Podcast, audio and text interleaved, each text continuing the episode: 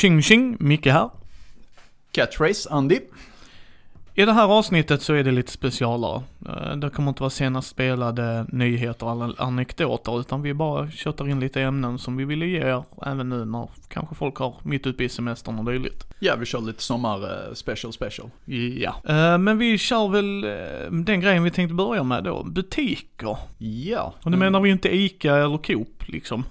Nej, okej. Eh, då ska jag gå och läsa på igen. Utan vi tänkte så att ni har kanske en lite mer inblick i vilka vi är. Vad vi gillar i en butik. Vi börjar väl med fysisk och sen internet sen kan jag tänka mig eller? Ja, jag brukar kolla priset på mjölk, om det är bra. Sen vilken mjölk såklart. Nej men skämt åsido. Eh, Ja. Vill du börja Andy? Ja, alltså vi, vi pratar naturligtvis spelbutiker. Ja. Och första intryck är viktiga här också. Mm, otroligt viktiga. Det första jag lägger märke till när jag kommer in, det är faktiskt hur stället är möblerat och hur eh, grejer lyfts fram. Om, eh, om det är väldigt kluttrigt så eh, tycker jag personligen att det är jobbigt. Eh, det ger ett, eh, jag vill inte säga oseriöst intryck, för att i vissa fall gillar jag klutter. Men när jag kommer in i en, i en brädspelsbutik till exempel, så vill jag att grejer är tydligt sorterade och har sina hyllor och så. Så det är, det är nog det första jag lägger märke till. Vad är det första intrycket för dig Micke? Första intrycket för mig är, jag pratar inte bara brädspelsbutiker, det gör inte Andy heller. Eh, Utan det är vilken fokus butiken har. Och jag vill se Ja. den när jag går in i butiken. Eh, Är det mer fokus på Magic? Är det mer fokus på eh, Warhammer? Är det mer fokus för att de cater to their audience, så att Ja. säga? Ja, och det var väl lite grann underförstått i vad jag sa Precis. också. Att är det första man ser när man kommer in en stor banner för Games Workshop och en eh, massa lådor med plast? Ja, Ja, och det är helt okej. Då vet jag bara att då eh, kan jag ju kolla vad de har också. får jag gå lite längre för att hitta något annat. Eh, ja, precis. Nej men sen, sen Alltså in i butiken då och inte så här Ja. ja. skit i den här butiken, Nej, det- bara hemma." nej det gör jag inte. Utan jag kan även gå in och kolla på plast. Ja, ja, absolut. För att eh, det är bara intressant om jag kommer till en ny butik, liksom. Allmänt bara så. Eh, nej men det första är för mig, vad, vad är det de vill sälja mest av? Vad är deras huvudsyfte?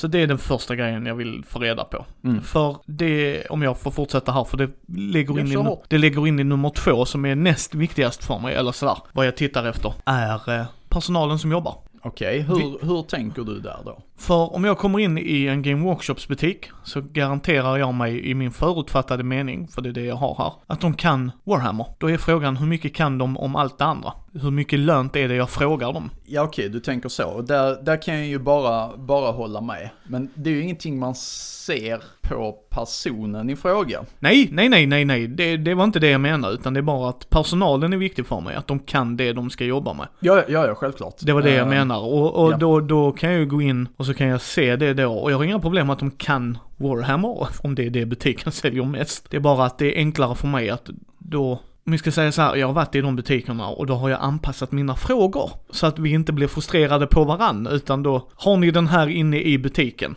Ja, eh, då vet du vad du letar efter. Ja, Eh, Då går jag inte och frågar, Har ni något spel som påminner om... det kan jag göra, det, Micke kan också ta på sig en rövhatt ibland och aktivt testa personalen.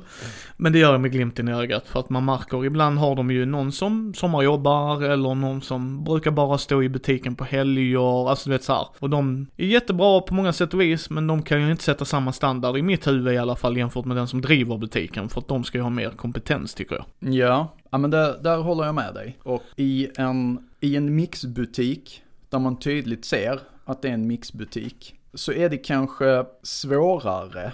Alltså jag, jag nu, nu är jag lite grann sån här, har man en mer nischad butik så är det självklart att det är det man kan mer om. Har du en eh, figurspelsbutik så kan du mer figurspel och eftersom det här är Sverige så kan du garantera att Games Workshop bäst. Och kanske inte är sådär jättekunnig i att om jag kommer in och säger hej jag vill ha ett Eurogame ungefär den här och den här me- mekaniken. Kan du peka mig i rätt riktning? Jag säger inte att det inte är så att de kanske kan det för att alla kan ha multipla intressen. Men jag tror inte att det är lika sannolikt att de kan svara på det som om jag kommer in i en renodlad brädspelsbutik och säger att jag vill ha detta och detta. Nej, så är det ju. Men det där, det, så är det, absolut. Så det tittar jag ju, personalen. Uh, för det är, jag är tidseffektiv om jag går in i en ny butik. Så tittar jag först och främst. Eh, och sen kan jag kolla rätt snabbt om de bryr sig inom stora kaninöron här. Alltså att, vilket är fokuset. Eh, och jag kan alltid gå in och kika och det gör jag. Jag hälsar alltid på folk och sådär. Och min tanke är nu i sommar, där ni hör detta är det tredje måndagen i juli. Ja, det är julavsnittet vi spelar in nu ja. Ja, och då är det bara ett par veckor kvar tills jag börjar min resa genom Sverige lite så här. Eh, Jag ska ut till Örebro, jag ska till... eh, Ja, visserligen ingenting med butik att Jo, göra. för att min tanke är att åka inom vissa butiker om jag har möjlighet och kolla dem. Okej, så du ska göra en, ja, Ja. Nej, det är om jag hinner. Eh, Pappa är ju med va, men... Och sen ska jag ju upp till World of Ball Games Umeå och snacka lite mer med dem och så. Och, så att det är det vad jag gör, alltså jag tycker det är roligt att gå in och kolla i en butik. Och då, det är som Andy sa, jag vill ju veta fokuset och jag vill ju veta vad de tycker. Och jag har varit i butiker, jag kommer aldrig nämna namn för att det är inte, det är inte riktigt min grej här utan det är min subjektiva sak för övrigt också. Jag har varit i butiker där de har haft personal som har bara kunnat Magic. Och de kan det skitbra. Men de har ingen aning om allt det andra. Alltså verkligen ingen aning om allt det andra. Nej, jag, jag har sett samma sak. Ja. Eh, Carcassonne säljer bra så det är ett bra spel. Nej, inte för dem kanske. alltså, även om de är nybörjare så kanske Ja. Ticket to Raid är ännu bättre. Ja. Alltså, Carcassonne är ett bra spel för övrigt. Det, det tycker jag inte är ett dåligt spel, det är inte det jag pratar om utan det är bara Jag, jag, jag tror jag vet ungefär vilka butiker du menar. Ja. Eh, så det är ju eh, liksom som sagt. Sen för mig, tredje lokal. Hur är lokalen lätt att hitta? Jaha, var den är belägen i... Nej, även Nej. Hur, hur, hur den är belägen. Alltså hur, hur ser lokalen ut? Ja, Är, är, det, är det Andy och jag som går in i ett trångt bibliotek och får, jag är rätt stor. Ja jag, nej men det, det var ju det jag sa liksom, hur den är möblerad och så. Ja, så ja. där är vi, ja. Okej, men då förstår jag vad du menar. Ja, men även, även var den är belägen, alltså hur lätt är det och hur skyltar ni? Alltså jag har ju gått, Ja. gått rundor i en stad och så bara, där låg en brädspelsbutik, ursäkta vad? Hur kunde jag missa den? Alltså förstår du? Alltså Ja. då har du liksom missat bollen lite tycker jag. Men där är det ju lite grann så här också, att det är inte alltid butiker kan välja det. Nej, absolut, absolut, absolut. Det är, jag bara säger att det är en grej jag faktiskt hittar. Och med lokal menar jag också, har de allmänt spelutrymme? Ja, just det. Mm, Det blir väldigt viktigt för mig också. Jag förstår att man inte alltid kan ha det, så att ingen skugga ska falla på de butiker som inte har det, för det handlar självklart om lokalhyror och hela den biten där. Men jag hade, om vi pratar nu för mig och Andy, jag bor i Helsingborg, Andy bor här i Landskrona. Vi har ingen lokal spelbutik. Eh, nej, det är Lund som är närmst. Ja. Och sen Malmö som har Eh, Och sen har vi eh, Halmstad, Ja. om vi åker norrut. Så Ja. att det är liksom, jag vet, tror inte Ängelholm har en. Nej. Då har de skyltat jättedåligt kan jag säga. Ja. Nej, nej, jag kan inte komma ihåg att de har någon. Nej, eh, och då, då kan jag säga, hade jag bott i Lund eller i Malmö, för de har en i Malmö också, då hade jag gärna velat sitta där och spela. Eh, för En, jag känner till minst tre. Ja men alltså, ja men förlåt, men de har i Malmö. Och då hade jag gärna velat sitta där och spela, för att det blir en annan grej. Än att man sitter hemma i köksbordet och sådär. Och jag hade velat göra det, men vi har ju inte de grejerna, så vi sitter på en förening som är jätteskoj i sig också, det är inte det. Men kan man sitta i en butik, och, och här är också, om jag reser, så finns det inget roligare än om de har ett litet lånebibliotek. Jag och det är ute och brummar lite i Sverige. Ja, alltså här, här vet jag inte riktigt om jag håller med dig. För att de butiker jag har sett eh, som erbjuder spelytor har varit specialiserade. Det är antingen så här att de kör Friday Night Magic eller vad de då gör. Och så är det liksom när man kommer dit, ja då sitter folk och spelar Magic och det är vad folk spelar där. Eller så är det figurspelsbutiker. Det, det är de jag framförallt upplever. Det, Jag skulle lägga tror till en grej. Jag, ja. Eh, Förlåt mig, jag ska bara lägga till, det kan vara café också, för de har bara ett blomster. Ja, ja, ja, och Ja. det gillar jag. Ja. Oh gud, jag älskar det. Snälla ni, öppna brädspelscaféer kombinerat med butik. Ja, Eh, eh, det- och förlåt mig, det förstår jag Andy, så att jag förstår att man inte kan ha platsen. Det, det köper jag. Som Ja. sagt, alltså att du måste ha Friday Night Magic och det för att det köper jag. Men jag gillar när det finns, det är det jag menar. Jag tycker och uppskattar det om man har en plats att kunna köpa ett spel och som Ja. du och jag öppna upp det och sitta och spela det. Ja, eh, och det får gärna som, precis som du säger, finnas ett uh, lånebibliotek. Man kanske kan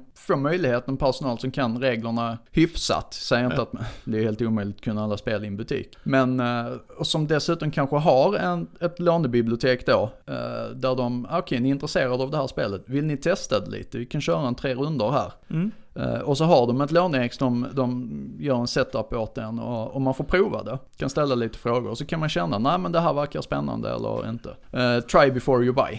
Ja, nej men precis. Nej men så det... Sen så som sagt, det ska inte vara kluddigt. Även, jag vill ha struktur. Jag är sån. Ja, Jag- ordning och reda. Nej, ja men det är ju bara för att det är enkelt. Alltså att jag vill inte titta på Warhammer. Sorry, ni som älskar det, all heder till er, men jag är inte figurspelaren. Så går jag runt så vill inte jag ha figurspel, rollspel, figurspel, brädspel och så bara. Men jag hade kunnat gå direkt till rollspelet och sen brädspelet. Snälla, ha strukturen där tack. Och många butiker har gjort det jättebra, men jag har varit i äldre butiker, alltså way back in the day, det var bara huller om buller. Och då blir jag Ja, så irriterad. Eh, jag, jag förstår hur du menar där. Eh, och samtidigt så kunde jag känna att vissa grejer där var lite charmiga. För jag upplevde att det var oftast eh, det var oftast på rollspelsdelen. Där kunde äldre böcker stå lite random. Man var tvungen att så här bläddra igenom en hel hylla för att kanske hitta det man var intresserad av. Eh, och på den tiden och fortfarande idag så kan jag nog gilla det lite grann. Men om jag kommer in eh, och säger att okej jag är intresserad av brädspel, då ska jag kunna gå till vänster där hyllorna med brädspel, det är jättetydligt. Eh, Jag har inga heller problem att man hittar gamla grejer bland det, bara att man inte, du bläddrar där bland rollspelet så kommer en kodek upp.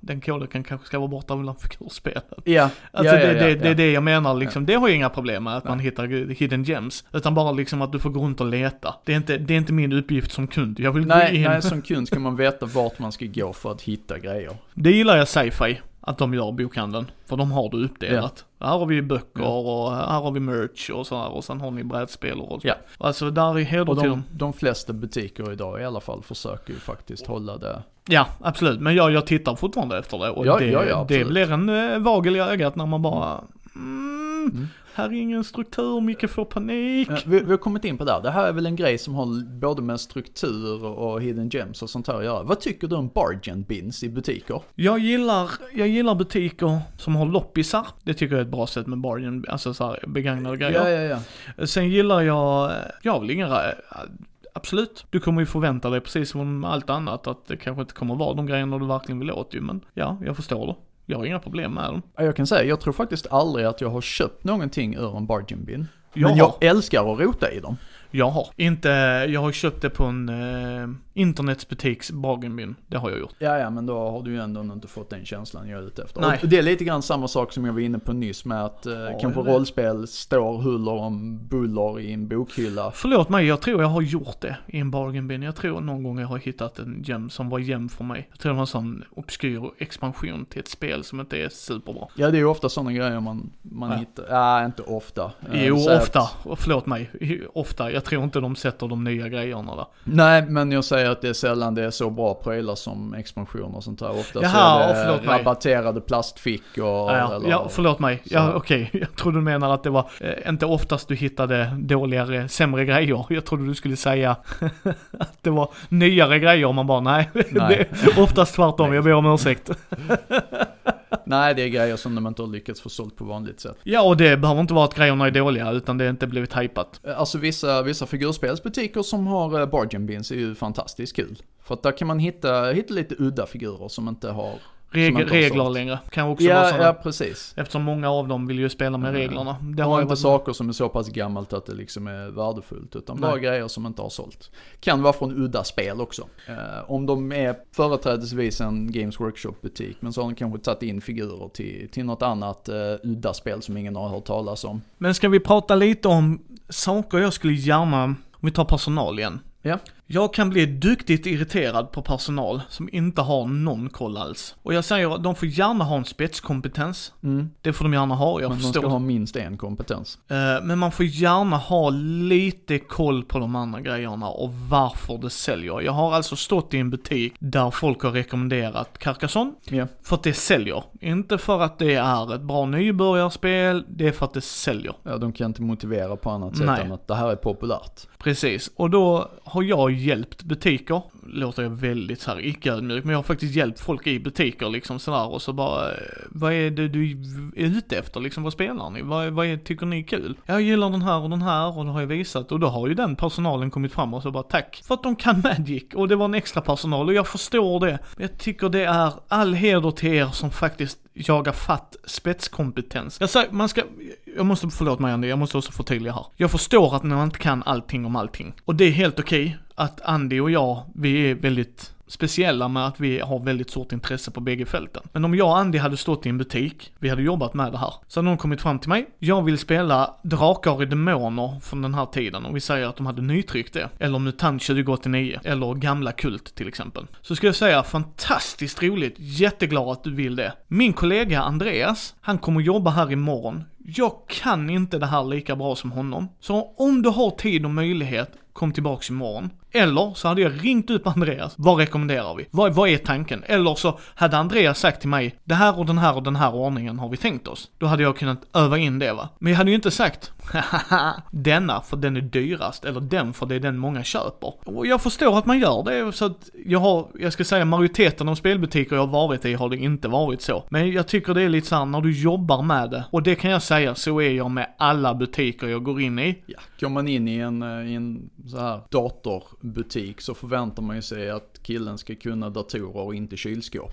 Precis. Och sen kan han kanske kan mer spetskompetens om en annan grej inom datorer. Ja. Men han ska åtminstone kunna hänvisa mig till någon som vet. Ja. Och var väldigt ödmjuk med att jag har faktiskt ingen aning. Det här är, och jag, jag och i samma butik det var då, så sa de du kan det här väldigt mycket va? Så bara ja, det här är ett jättestort intresse jag har. Jag vill inte trampa på men jag fick känslan av att det var inte Carcassonne de ville åt. Och mycket riktigt det ville de inte, de ville åt Ticket to Ride istället. Mm. Micke gillar fortfarande inte Ticket to Ride men han förstår varför det säljer. För att det är ett enkelt så här, att ni ska bygga tåglinjetrafik med hjälp av de här korten. Bönderna är ju fortfarande en grej i Carcassonne som kan göra många förvirrade. Ja. Liksom, medan i Ticket to Ride, du tar de här korten, spelar ut de här, du har biljetterna, bom, bom, bom, bom, det här händer. Och, och liksom, know thy audience. Ja. Och sen får du som sagt ha, alltså är spetskompetensen eh, figurspel, ja då är det ju det va. Men då ska du göra det som sagt tydligt när jag går in i butiken, för då vet jag det. Eh, och många har så här, vissa butiker älskar jag som har 10 topp. Okej, jättebra. Då ändras den ju varje vecka och sådär, jättebra. Det gör ju att personalen pratar om det. Mm. Liksom, och det är återigen, jag kan förstå att inte alla har spetskompetensen med rollspel och liksom, utan de tar säkra kort och så. Inga som helst problem med det. Men låtsas inte att ni vet och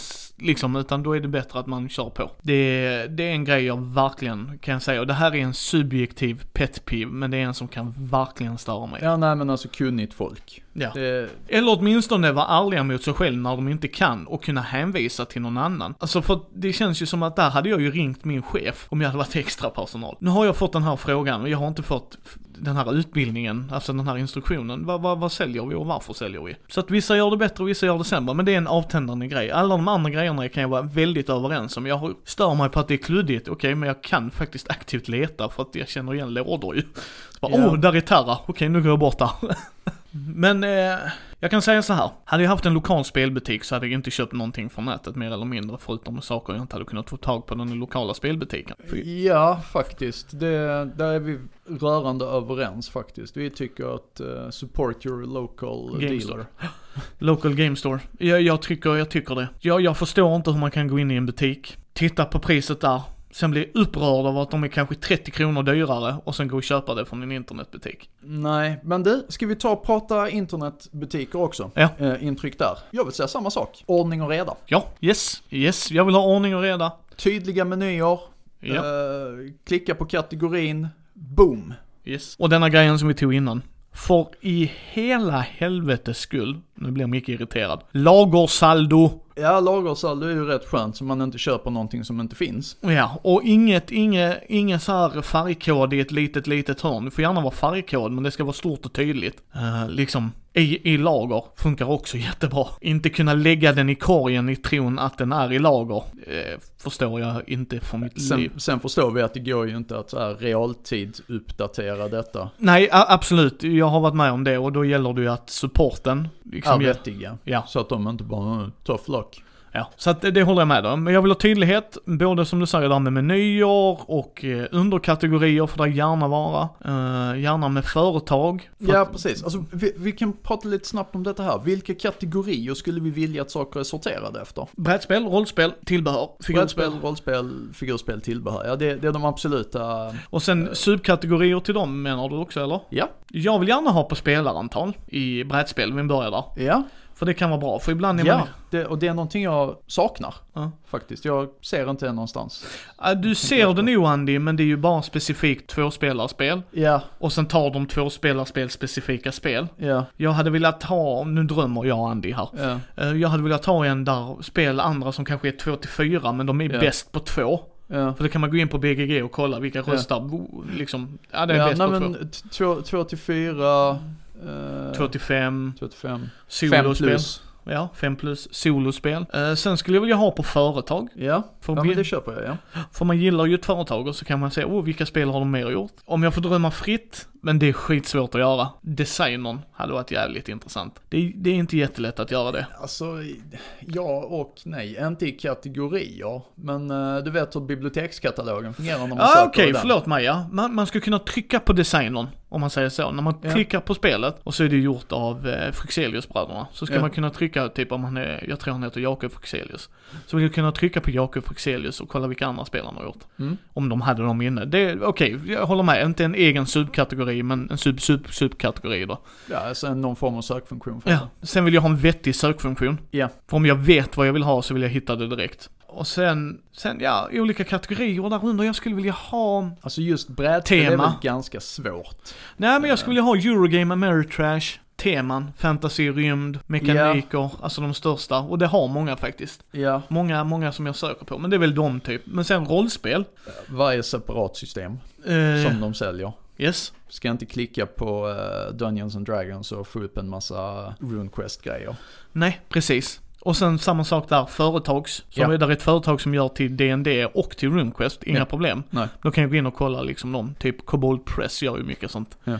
Till andra system. Eh, Så det skulle väl jag, samma sak där, hade varit jäkligt intressant om man hade kunnat få till med en författare. Eller spelskaparen. Att kunna klicka på den personen, vad har den personen gjort mer i katalogen, har ni det? Ja, ja, för det är ju många som skriver för mer än ett företag och mer än ett spel. Men samtidigt, tror du inte det skulle kunna bli väldigt, väldigt små eh, svarsposter eh, så här? Nej. Tror inte det? Nej, helt ärligt, jag tror det är mycket som vi inte vet förrän man tittar på det. Om, du ska, Ja, det om, vi, om vi, lite shoutout till Mikael Krank Bergström. Hur många system har inte han gjort? Tio. Ja, ja jag vet inte om det är tio, men eh, det är ödesväktarna, rotsystem, eh, Cthulhu, du har eh, Evolutionens barn som var det första. evolutionens barn, värmedöd, eh, du har... eh, Alltså jag vet tio för att vi lyssnade på intervjun du Ja. gjorde på vägen upp till Gotcon han sa tio.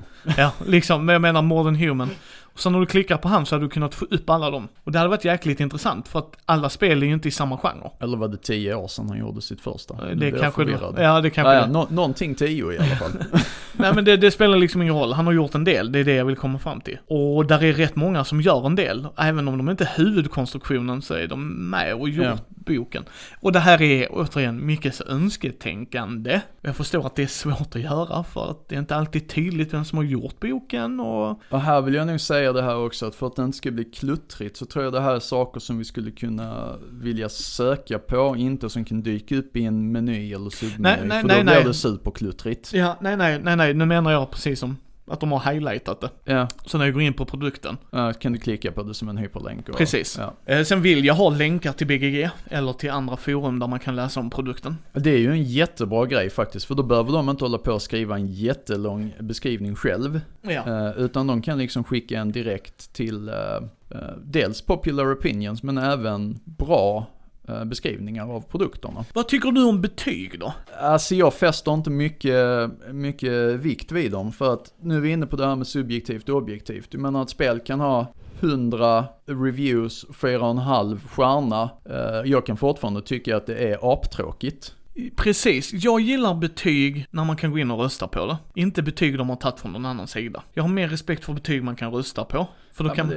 Det, jag förstår vad du menar och jag förstår, dock så gillar ju folk betyg. Ja. Och det är det jag menar, men då vill jag att man ska kunna gå in och rösta på det. Ja, ja nej, alltså jag, jag tittar ju på, inte på produkter tittar jag inte på det. Men jag tittar ju på till exempel om jag ska välja en butik och beställa ifrån. Ja. Då kollar jag nöjd kundindex så här. Bland annat, men jag menar Ja. också liksom betyg på produkterna man Ja. köper och... Men där, där håller jag inte riktigt med dig, för att betyg på produkterna är, som vi har sagt innan, helt subjektivt. Eh, Ett spel kan få jättemånga positiva omdömen och jag kan fortfarande tycka att det är jättetråkigt. Ja. Däremot Micke, både du och jag är så pass kunniga att vi vet, alltså vi har blivit det i alla fall, att vi vet nu att det här spelet är nog ingenting för mig. Vi behöver inte titta på betygen för att inse huruvida det här är, faller i vår intressesfär eller inte. Om det faller i vår intressesfär, om man står och väljer mellan två stycken, då kommer väl betygen in som någon sorts utslagsgrej där.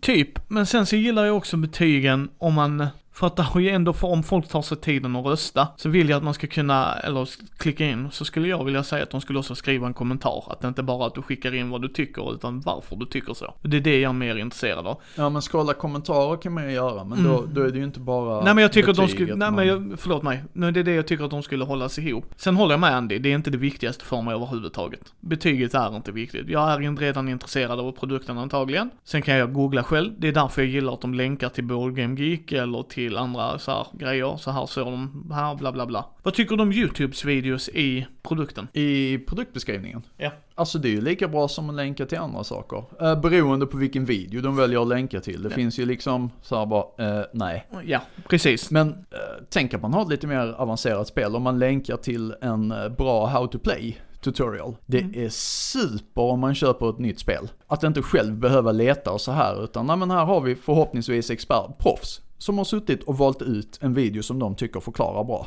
Det är jätte, alltså till stor hjälp tror jag. Ja, ja men precis. Så att eh, där är mycket att hämta där ju. Sen, eh, olika fraktsystem gillar jag om när man kan få välja. Ja, för, man kan välja ja. för det är inte alla som bor nära ett skänkeombud, DHL eller slash posten, utan man kanske är utspridda. Ja, Och då är det rätt skönt och bra att kunna, ja. välja frakten ja. Så att det gillar jag. Sen att det kanske blir dyrare och sådär, det får man ju Det, ta det får ju Men varje person själv avgöra vad som är. precis, precis. Så det gillar jag när en butik gör. Eh, jag gillar butiker där man kan ha sin önskelista. För det gör också underlättar så jäkla mycket när man inte har Ja, precis. Regga ett konto och... Ja, liksom nu vill jag spara det här. Ja, Nästa gång jag gör en beställning så ska jag kunna putta in det här och sådär. ja. Och självklart, där är jättesvårt att göra allt det här. Det säger vi inte och det är också en kostnad, det förstår vi. Ja. Men det viktigaste om vi ska avrunda här. Eh, tydlighet och inget klutter. Precis, och det gäller både fysiskt och Eh, digitalt ja. digitalt. Det är liksom, det är så vi vill, vi vill se vad ni vill med det. Ja. Är nog där Ando och jag är. Liksom, vi vill veta, vad är er vision? Är det Magic?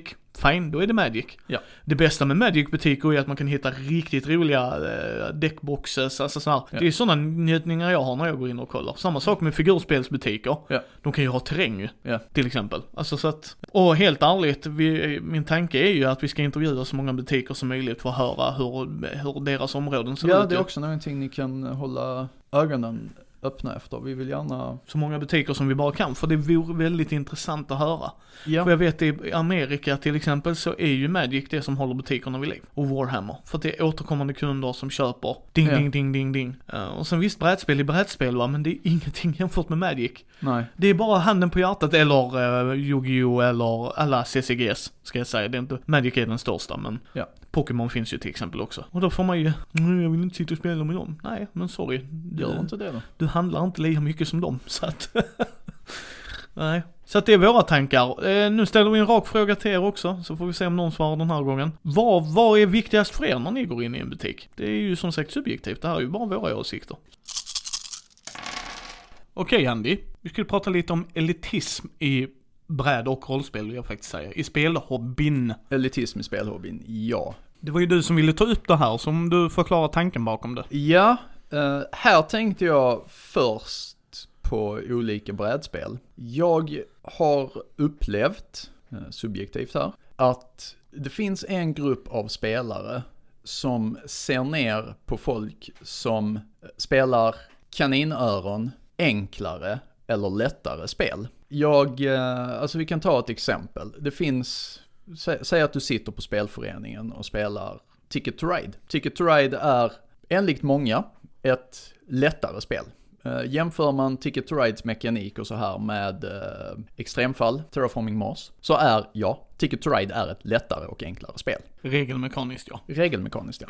Och då finns det en grupp spelare som jag vill säga eh, är elitistiska så tillvida att de bara, ah, alltså, spelar ni Ticket to Ride? Förstår du vad jag menar? Man ser ner på andra. Ja, och där vill jag säga att uh, stuff you. Ja, alltså jag, så här tycker jag om elitism. Elitism när man ser ner på människor eh, och tycker att de gör fel för att de inte spelar de typen av spelen, för man tycker att det är bättre spel, eh, är den typen av elitism jag inte tycker är bra, definitivt inte bra i alla fall. Elitism är ju ett laddat ord överlag ju, men det jag gillar inte när man ser ner på människor. Jag kan skämta om hur mycket jag avskyr Monopol, det kan jag skämta om, för att jag har spelat Monopol med folk som älskar det och tyckte att sällskapet var trevligt och de gillar Monopol. Är det bättre spel? det är ju objektivt. Nej, det är ju just det. Subjektivt. Objektivt kan vi kolla på regelmekanikerna och förstå, alltså regelstrukturen. Absolut. Det är det stor kan... skillnad på Yatzy och... Uh... Ja, monopol bara där. Yeah. Till exempel. Och, och visst, så här, objektivt kanske man kan kolla det. Men det är ju oftast subjektivt vad jag gillar med ett spel och inte gillar med ett Mm. spel. Men nu pratar vi inte gillar. Nej, nu nej, pratar vi folk som... Uh... Jo men det, det, det här är, det är det jag vill komma fram till. För de gillar ju Terraforming Mars. Och Terraforming Mars, alltså oftast när jag kommer i kontakt med den typen av elitism, handlar det ju om att jag gillar en grej som objektivt är bättre. Alltså om de till, i sitt huvud. objektivt bättre, subjektivt Nej, bättre. nej men i deras huvud är det objektivt bättre. Och jag vill få det till ett, nej det är subjektivt bättre. Jag vill få det som Andy säger där, det är subjektivt bättre. För att även om hela, även om 99% i hela världen älskar D&D och tycker att det hade varit världens bästa rollspel, så är det fortfarande subjektivt. Statistiskt sett så är det objektivt ett väldigt bra populärt spel. Ja, men det menas ju inte att jag kommer uppskatta det bara för att 99 000 andra gör det. Nej. Eh, Och då, då ser de ju ner, förlåt mig, då ser de ju ner just på som du säger. Du spelar Ticket to Ride, du spelar alltså ett sämre spel för att mitt är bättre. Du gör fel. Det är så jag tänker det i alla fall, det är min synpunkt. Ja, nej men det är just det. Och sen så är det frågan om varför man tycker att det ena spelet är bättre än det andra. Om man då har den inställningen som du säger att mer komplicerat eh, betyder att jag är smartare för jag klarar av att spela mer komplicerade spel med eh, fler strategier, mer djup och så vidare och så vidare, jada jada jada. Eh, därför är jag bättre och det är ett dåligt spel. Eller ta den grejen där Andy skämtar med mig att jag älskar plast. Ja. Andy vet om att jag inte älskar plast. Andy förstår det, han skämtar med mig. Där är folk som på fullaste allvar But I don't. But he is. Eh, Där är ju fortfarande folk som liksom, ja men det innehåller inget plast, då är det ett sämre spel. Och det får de tycka. Det får de jättegärna tycka. Men det är återigen subjektivt. Elitism, jag kan ta det så här. Andy håller nog med här. Vi är på, vi är ju på Facebook, jag och Andy. Både som Mindy och som Andy och Micke. Så ser vi en bild. Vi spelade Talisman idag. Var jätteroligt. Okej, någon delar med sig av sitt spelminne. Jätteskoj. 99% av gångerna har det hänt innan. Det har blivit kanske lite snällare eller så har jag bara ignorerat det. Så kommer det någon, det är ett dåligt spel. Då blir jag lite så här. Vad, vad vinner man över den diskussionen? Man får höra Andreas någonstans i världen säga stuff you. Typ. Och, och Micke till och med säger det andra ordet, för han säger inte en stuff you, det är bara FU mother effer. Eh, Nej men för det, där har vi elitism när jag tycker den är som sämst. Skulle däremot, samma bild, vi spelar Talisman idag. Eh, har ni tips på andra liknande spel? Då kan man komma in där som lite mer vetande. Jag har inga problem med att människor har en kunskap om fler spel eller sådär. Det är när man säger att min information är bättre än din information. Inte att vi Ja, har och ett inte meningsutbyte. information, utan min åsikt. Ja, absolut. Men den brukar ju mm, baseras ju på informationen de väljer att prioritera ju. Men Ja. jag förstår vad du menar, absolut. Åsikten. Och då, då blir det ju för mig jäkligt märkligt. Jag har inga problem när man ställer den frågan så här. Eh, vi vill hitta något annat. Och då skriver jag ju för, ja det här är bra, det här är bra. Och sen är det bra människor där ute, tack för att ni finns. Vad är det du gillar med talisman? Så säger de då vad de gillar. Och sen får de hjälpen. Liksom. Alltså för att det är vissa olika moment. Och jag tror det bryter sig ner i, först och främst måste folk förstå att vi spelar spel av olika anledningar. Ta, där finns rollspelskollektivet. Mm. Eh, De gjorde ett rollspel som du och jag ska prova en dag faktiskt. Där man spelar en unge i ett missbrukarfamilj. Där en av Ja, jag vet vilket du menar. Ja. Då var det någon som skrev, det finns ingen plats i det här. Det finns inte, var- varför vill folk spela det här? Det här är ju bara jättedåligt. Och det är elitism för mig. Det kanske inte är den rätta benämningen och sådär, men jag tycker det är elitistiskt sagt. Nej men det, det, det är det, för att där har personen i fråga tagit sig rätten att bestämma för kollektivet att det finns ingen plats för det här, det är överflödigt och det är dåligt. Ja, och då skrev jag att det är helt okej att det inte är ett spel för honom. Det är det. Absolut. Det är helt okej och det kommer det få vara. För vi spelar spel av olika anledningar. Ja. Eh, och hans kommentar hade varit helt okej om, man inte, om man bara hade lagt till ett ord. Ja, enligt mig. Två ord där. Ja. Men liksom, min subjektiva bedömning här är att det här är inget för mig. Det här är inget för mig, det är helt okej att säga. Det har jag inga problem med. Det har inga som helst problem med. Det får man gärna uttrycka, men sättet man kan uttrycka sig på. Och sen är problemet text alltid att det är text, såklart sådär. Men då, då, då, då skrev jag faktiskt och svarade honom att för dig, absolut, det kanske inte är något för dig. Och det, det får du lov att vara och det ska du få lov att vara. Men för oss andra, varför är inte det okej att det finns? Liksom. Varför får inte det finnas? Varför? jag och Andy spelar inte Warhammer. Mm, Nej, nej men alltså vi gör inte det, även om du har nej, det är, inte, det är inte vårt huvudspel på något som helst vis. Nej, men vi går ju inte runt och går in till GV-butik och bara välter allting. Bara, "Åh, skitspel, kör War Machine Hordes. Som inte spelar för övrigt heller, men jag menar, men liksom, det är ingen poäng för mig att hålla på på det sättet. Jag får ingen njutning av att säga till Andy, mitt spel är bättre än ditt spel. Nej. eh, Alltså förstår du? Alltså vad, vad, vad får man ut utav det? Snälla kan någon förklara det för mig? När du tycker att du vet bättre, vad får du ut utav det? För personen som tar emot det, om inte de är mottagliga så, jag tror inte alla som utövar elitism vet om att de gör det och att de känns som rövhattar. Nej, det, alltså, nej men jag, jag tror inte att någon, nu, nu tror jag väl gott om människor, vilket jag inte brukar göra, jag vet inte vad det är med mig, huvudvärkstabletten antagligen. Ehm, men jag tror inte att människor medvetet eller avsiktligt går runt och är elitistiska rövhål.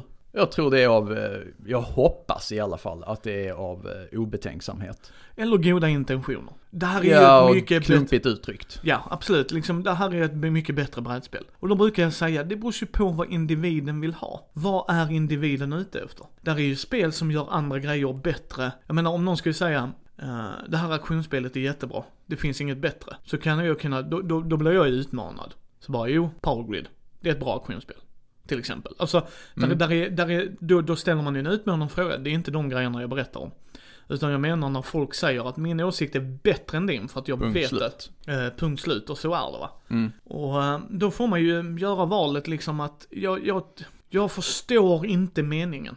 Det här är egentligen en, en personlighetstyp som vi kanske borde ha tagit upp när vi pratade om olika spelartyper känner jag. Men det, det är samtidigt ett, ett fenomen eh, som jag tycker det är bra att vi djupdyker lite i här. Nu har vi definierat vad vi tycker är elitism. Och vi har säkert fel, tycker vissa. Okej. Ja, det är helt okej. Eh, nu kommer frågan, den viktiga frågan egentligen. Hur hanterar man en elitistisk spelare på ett bra sätt? Menar, menar du vid bordet? Ja. Ja, och även i, i föreningen eller gruppen eller så här. Så på alla plan säger vi. I föreningen, hur hanterar man en, en elitist? Vid spelbordet, hur hanterar man en elitist? Eh, Ska vi börja med eh, klubben? Ja. vi spelar inte spelar samma spel, men de är där. Ja. Eh, Då informerar jag individen och säger att det är okej att du tycker så, och det ska du få göra. Men du kan inte tvinga oss på den åsikten. Vi tycker agree to disagree. Det är en subjektiv grej. Och då brukar jag faktiskt ställa den enkla frågan nämligen. Vad vill du ha ut utav spel? Vad är det du känner, det här ger mig ro? För det är inte alltid för andra. Vissa vill bli utmanade, vissa vill sitta och göra number crunching, du vet, buda, lära sig, du vet, så här strategier. Vissa vill bara rulla tärningar. Att de älskar det i 40K. Alltså att mäta ut, kolla, rulla lite tärningar, måla figurerna, allt sånt där. Absolut. Men det behöver inte vara samma som jag. Det kan vara samma som jag. Oftast är det ju där man hittar varandra, absolut va. Men det behöver ju inte vara samma grej som jag. Och, och då brukar jag ta det snacket, för det har jag fått göra liksom. Och det, Andy och jag är så pass gamla, så att vi har haft sådana här Magic-faser. Där vi säger att Magic-spelare är ett eget folkslag i sig. Det är ju för att vi har haft oftast negativa grejer med dem att göra i en förening. Att de inte vill göra grejer i föreningen. Ja, Alltså hjälpa eh, till och det, så. Det, det är sant. Och det, det är ju vi som är färgade av våra erfarenheter. Men med det sagt så har jag ju alltid sagt till dem när jag haft konfrontationer med dem och sagt det att problemet är inte att ni sitter och spelar Magic. För det är inte där min, det, det, det är lugnt, ni vill bara spela Magic, spela bara Magic. Men snälla hjälp till. Men då har de ju liksom Magic är det bästa spelet och vissa av dem har ju kunnat vara, eh, gå in där och säga hur fan kan ni sitta och spela brädspel för det är ju så jäkla dåligt. Och då brukar man Fast det tycker ju rimligtvis inte vi för att vi fyra sitter och spelar brädspel. alltså det, det är liksom, folk, folk tappar ju den grejen att det är subjektivt. Alltså, Ja, precis. Folk tappar grejen att det är subjektivt. Men hur förklarar man för dem att det är subjektivt utan att det blir dålig stämning? Eller sämre stämning. När man kommer till den diskussionen så är det redan rätt kast. ja, ja, jag har gjort så att jag har tagit andra grejer som exempel. Jag har till exempel sagt, ja men jag älskar ju chokladglass. Ja. Men choklad är inte gott. Inte i glass. Nej, tycker inte du? Du har fel. Ja. Så sa jag, men om jag köper min egna glass då? Som jag ska äta för mina pengar. Och då brukar de, ah, jag säger inte till dig att du ska gå och köpa mina brädspel och spela dem åt mig. Jag säger, jag går och köper mina brädspel, sätter mig här borta och spelar dem. Jag involverar inte dig för att du inte är intresserad. Det är den nivån vi har, vi respekterar varandras bordsyta. Då brukar det ha kommit fram. För jag har kunnat säga, jag kan förstå att du gillar Magic. För att du söker en annan del i Magic. Jag gör inte det. Sen så vet jag att det är folk som tar konfrontationen med Magic-spelare. Det här, det här spelet är mycket bättre. Och då är de elitistiska åt andra hållet. Alltså, Ja. att- eller inte åt andra hållet, men det är då de blir elitistiska. Och då går Andreas och börjar sälja mikropopcorn. Nej vad jag bara menar är att, så, så det gör jag där, hur hade du gjort det? Hur har du gjort det? Vi är ju föreningsmänniskor, både du och jag, och det behöver ju inte bara vara både brädspel och rollspel. Du har ju varit Nej, i, det är sant. Och precis som du säger, kan man inte ha en vuxen dialog, kommunikation, mm. så är det ju kört. Och eh, då får man öppna en stor burk med fuck it. det, ja absolut, absolut. Då kan man bara säga, agree to disagree, vi pratar inte mer om det. Mm. Det håller jag med dig om.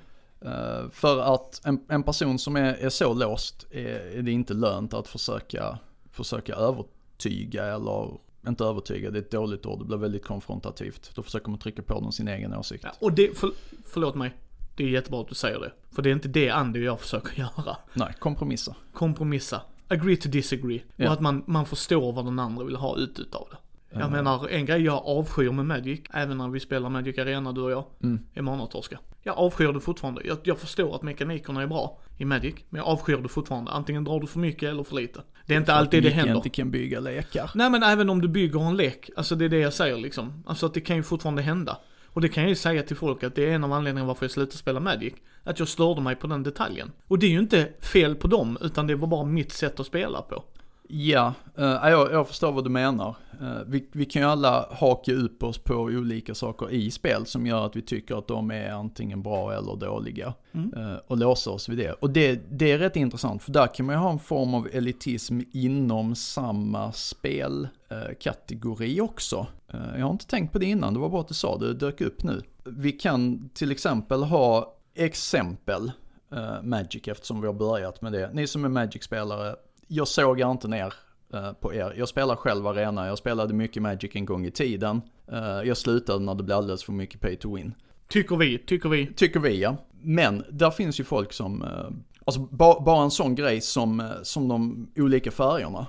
Uh, kan jag inte spela blått, det är så tråkigt, det är bara uh, negate och denial hela tiden och, och jag får inte lov att spela, varför sitter du inte och lägger patiens istället? Alltså ni, ni som är Magic-spelare har säkerligen antingen hört eller tänkt de här sakerna emellanåt när det gått riktigt dåligt och ni har velat rage-quitta. Ja, ja.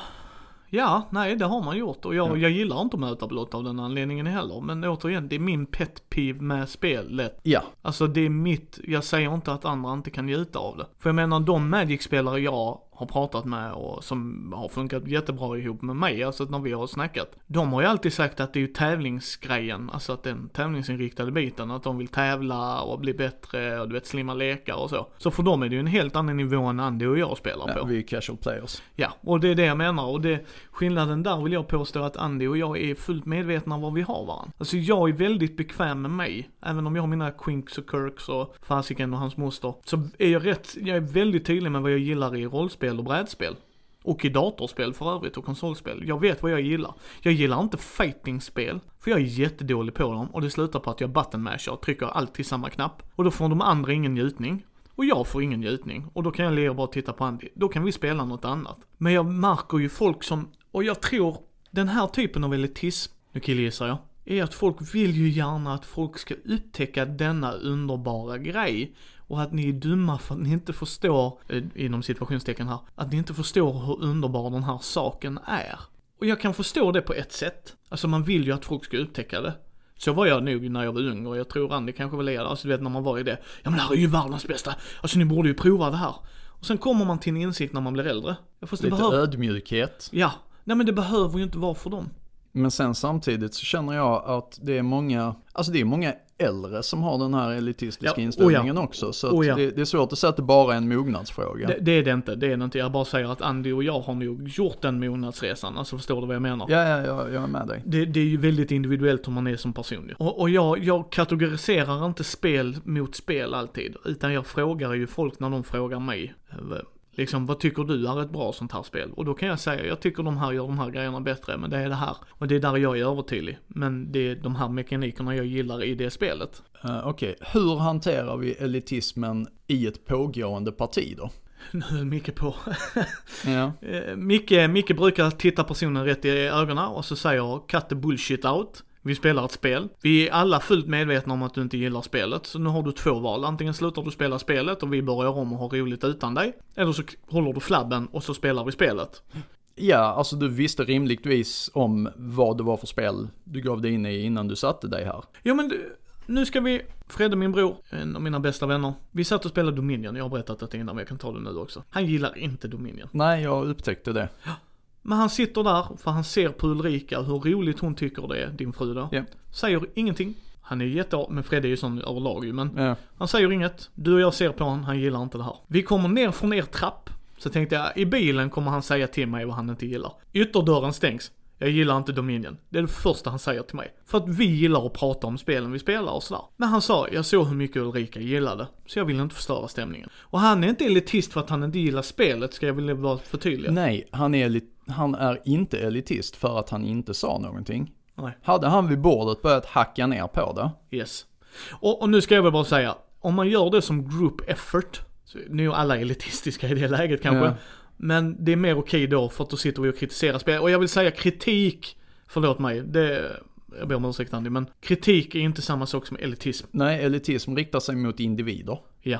Alltså kritik, man kan ha kritik på spelet. Ja, Det det, får är man helt gärna. okej. Och det, det är så jag tänker när jag sitter vid spelet. Eh, men där är ju folk som ser ner på spelet när de spelar det. Och Ja, spelarna, och- så hur kan ni gilla detta? Ja. Det, är- det är helt obalanserat. Det, det, är ingen, det är ingen logik i alla valen man gör. Och då kan man titta, Hur kan ni gilla risk? Det är ju buggat. Ja det är det. Eh, Ja, det är buggat, men det är lika buggat för alla. Jo men det spelar ingen roll att om alla gillar att det är buggat, så vad spelar det för roll? Ja, precis. Vad, vad Och, spelar det för roll att Twilight Imperium gör kanske samma grej fast det är lite mer komplicerat? Det är ju inte det de är ute efter. Om de träffas varje söndag, kör risk, låt dem spela risk. Ställer de däremot frågan, finns det andra spel? Gå in och ge dem andra speltips. för det är inte elitistiskt. Nej, men det är... Elitistiskt blir det som sagt när de går förbi och bara Åh, vad är det här för skit? Ja, elitism för mig där är ju som sagt när man, som du säger, går förbi, att man väljer att kritisera direkt. Och sättet man kritiserar på är anklagande. Ja, och nedlåtande. och nedlåtande. Så att eh, jag tycker hon inte har vid spelbordet alls. Så att, eh, hur gör du vid spelbordet? När du skulle sitta? Alltså vid, vid bordet, ja. eh, så jag är ju samma sak som dig. Det, det, det är liksom den här, har du inte roligt så gå. Vi, vi är liksom fyra stycken som sitter här, vi fyra är överens. Eh, du trivs inte, då är det rimligen du som bör så här. Du, du är de 20 procenten som inte passar in just nu. Ja.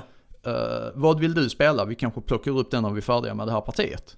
Yes, precis. Och det, det är det enda sättet att hantera det. Och det, det är samma sak vi har pratat om när, vi spelar rollspel också. Ja. Kommunicera. Om det är en spelare som inte passar in för att den vill ha en helt annan spelstil eller så. Ja, cut it loose. Yes. Och där kan jag också säga elitism när folk ser ner på folk som spelar Dungeons and Dragons. Det förstår jag inte.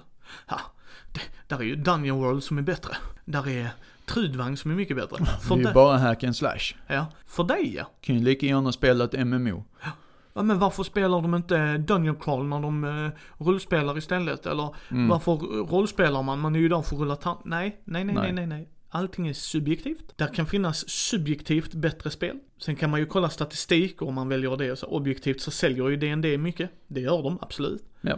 Men det är ju fortfarande vad du tycker. Jag rekommenderar ju fortfarande folk att prova D&D om de gillar fantasy för att regelsystemet är straightforward, liksom. Sen kan man ju alltid peka dem i en tyngre riktning, inom kaninöron liksom sådär. Men det handlar om, för mig är det inte enkelt att säga, det här är bättre, det är bara att gilla läget. Nej, för det var inte bättre för dig. Bara för att det är etta på BGG, Så betyder det ingenting egentligen. Nej, det, ja, det betyder ju ingenting för dig kanske egentligen. Alltså sådär. Det är ju en fingervisning att många gillar det, absolut. Eller att många har köpt det. Eller att många har köpt det, men Terraforming Mars till exempel ligger rätt högt för att många gillar det. Men det kan du ju också se när man går in och kollar videorecensioner, alltså sådär, och då får man ju en blick av det inom brädspelsgenren va. Och jag säger inte att man inte får tycka att, jag gillar inte Ticket to Raid. Jag gör inte det alls. Nej, jag vet att du inte gör det. Men jag har spelat det med folk. Och jag har gjort det mer än en gång och jag Mm. kan sitta och ha roligt med det också, för för mig är sällskapet viktigare där. Där väljer jag att alltså, skifta fokus. Ja, det blir, eh, men där, där är vi nog inne på varför man spelar också. Man kan ju spela brädspel eh, casually, Ja, ja, vi vilket kan. vi helst gör. Vi och sen kan. finns det ju då de här vinnarskallarna. Jag tror att elitismen och vinnarskallen står väldigt nära varandra. Jag vill inte säga att alla vinnarskallar är elitister eller att alla elitister är vinnarskallar. Men eh, jag tror att det är en stor crossover. Ja, det är ju svårt att veta. Det är ju bara vi killgissar. Men elitism, ja. Jag är intresserad vad ni tycker som är elitism. Vad tycker ni lyssnare är elitism? Vad är elitism för er? Vad, vad tycker ni om det? Liksom. Och hur, eh, hur hanterar ni det? Ja, precis. För jag kan ju säga dig att vissa människor vill jag bara skriva, du kan ta tummen och pekfingret och så bara scrolla ut på skärmen. Så slipper du se talismanbilden. Behöver du inte se den. Behöver du inte ens vara delaktig när han uttrycker sin kärlek till spelet. Sen är det gjort. Man behöver inte kissa på någons parad och säga att det regnar liksom. Så det är lite våra tankar i alla fall. Ja.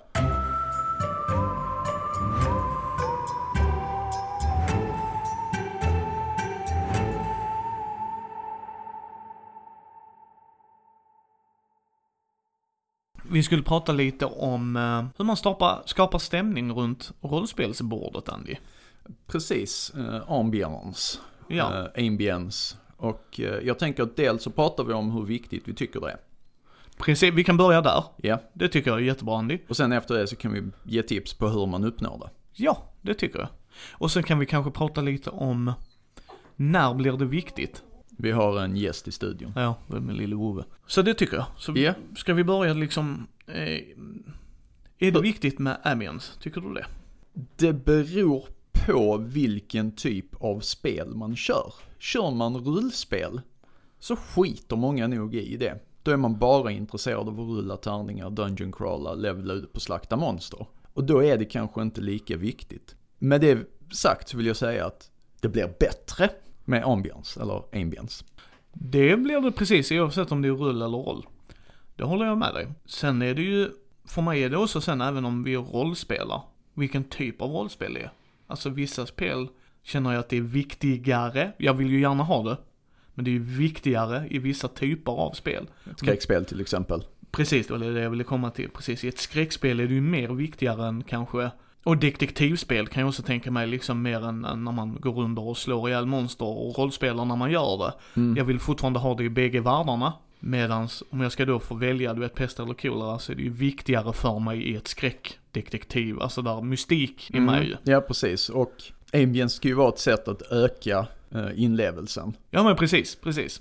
Eh, Och som sagt, i ett skräckspel så är inlevelsen betydligt viktigare än i ett dungeon crawl. I alla fall för mig. Ja men, ja, nej men precis, jag håller med där. Jag, i skräck framför allt, så kan du göra väldigt mycket med omgivningen. Som gör ju att det blir värt det. Så att jag tycker det är viktigast. För mig, och för dig gissar jag nu, eftersom vi pratar så mycket med varandra, så är ju storyn viktig för oss. Storyn först ja. Yes, och det, det är nummer ett. Så är det. Sen skulle jag vilja säga att det är, det är stämningen. Att den kommer på en stark tvåa. För att den gör att ettan blir så mycket bättre. Ja, Alltså förstår du lite hur jag tänker där? Alltså, ja, ja jag, jag, jag vet vad du menar. Alltså, och, och det är lite grann det jag säger, att med, med en bra eh, stämning så förstärker man story-elementen. Precis. Storyn, du kan ju ha jättebra story och ingen stämning alls. Ja. Och då blir det också jättebra på ett sätt. Medan du kanske hade haft en ännu bättre story med mer stämning liksom. Och det, det är som sagt, om, om spelarna lever sig in i storyn ordentligt så blir storyn bättre. Ja. Och sen kan man göra på massa olika sätt som vi kommer lite senare här. Men så är det ju och jag gillar ju det väldigt, väldigt mycket. En sak jag känner med, eh, med stämning, det är att stämning hjälper spelarna att rollspela. precis, det, det är ju en uppmuntran på ett sätt. Ja. Och stämning för mig är inte bara det runt om. Alltså förstå mig rätt här liksom. Det är inte bara ljudet man hör eller dofter man luktar eller liksom hur, hur du ser grejer. Det är ju även stämning mellan spelarna Ja, på ett sätt. Liksom, alltså att man får igång man får igång gruppdynamiken. spänningar och Ja. gruppdynamik och så. Eh, Så det är också stämning för mig. Hur är, interagerar spelarna med varann? För det, det tycker jag är också jäkligt viktigt. Är, Ja, precis. Om man har spelare som ag- agerar mot sin, eh, sin karaktärs personlighet så bryter det stämningen, det bryter inlevelsen. Precis, precis, precis. Då, då, då blir det, uh, jag, jag och Andy, vi är de spelarna som säger jag vid spelbordet. Det är liksom inte jag och Andy som gör det, utan heter min karaktär Reptar, så är det jag går och gör det här. Men de ser ju Reptar går och gör det. Men Det här har vi varit inne på många gånger. Jo, mm, men det är många spelare som kanske inte gör det. Och då blir det för mig och Andy, det kan också förstöra stämningen för oss när det blir lite så här att nu spelar vi det som ett datorspel. Ja, Nu, nu är inte vi på samma nivå, där är ju en homogen grupp väldigt viktigt. Alltså att man är ja på att, samma att nivå. alla vill ha ut samma sak ur det. Ja, för det är också en stämningsgrej liksom, hur, hur spelare interagerar. Sen har vi ju pratat väldigt mycket om kommunikation och det är av den anledningen att du har hur mycket regler man ska ha. För, det, för, för mig och Andy sabbar det stämningen när man tar upp en regelbok. För Ja, andra kanske det inte gör det, för att det är det de vill ut av det. Uh, Men för oss är det ju en stämningsdödare.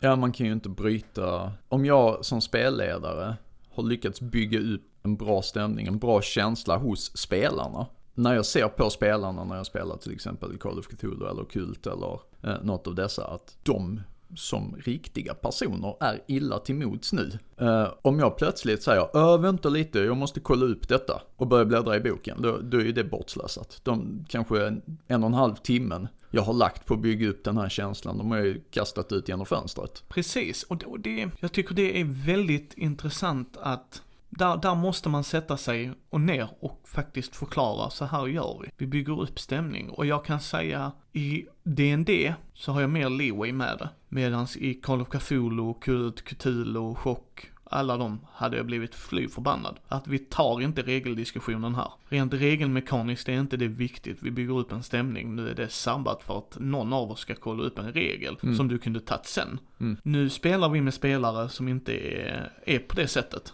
Utan de, i strider kan man fråga det, absolut. För att, och det beror också på vilka typer av strider. Liksom och hur vi har lagt upp det. Medan när vi kör MUTANT eh, 2089, då är det ju taktiska strider. Och då kan jag förstå att man ställer en regelfråga. På ett sätt. Ja, och det har ju varit taktiska strider för att det har varit vad folk har efterfrågat. Ja. Jag tycker inte att man ska ha taktiska strider i MUTANT 2089. Nej, men liksom vad jag bara menar är att det är där vi har, gruppen har valt att så här vill vi göra. Då, då, då tycker jag ju inte förstör stämningen, för då är ju stämningen att man vill göra coola drag. Och då, eftersom vi kör med reglerna så får vi följa dem. Medan skulle vi köra Chockåter från graven eller Call of Cthulhu, så skulle jag bli fly förbannad om någon bara Andy ska slå ett sanity check nu. Bara really, really? Vi kunde inte tagit det sen. Vi kunde inte, absolut inte efter hela spelmötet att Andy slår sanity nu. Det är liksom, why? Varför tar vi den här diskussionen nu? Varför slå överhuvudtaget? Om Nej. jag som spelledare känner att nej men här är, det här är too unsettling. Ja, och, och det liksom, då förstör man stämningen för mig.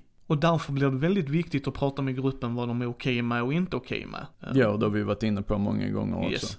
Eh, det finns vissa triggers man kanske ska undvika. Ja, för det kan förstöra stämningen, att det är got too real. Ja, precis. It got too real. Uh, Så vi så är prata det. om eh, hur, hur man kan uppnå stämning? Ja, och då tycker jag vi vi kan väl dela upp det lite, nej. bara. jo, nej men alltså jag, jag känner att det är saker som är lätta att påverka som spelledare.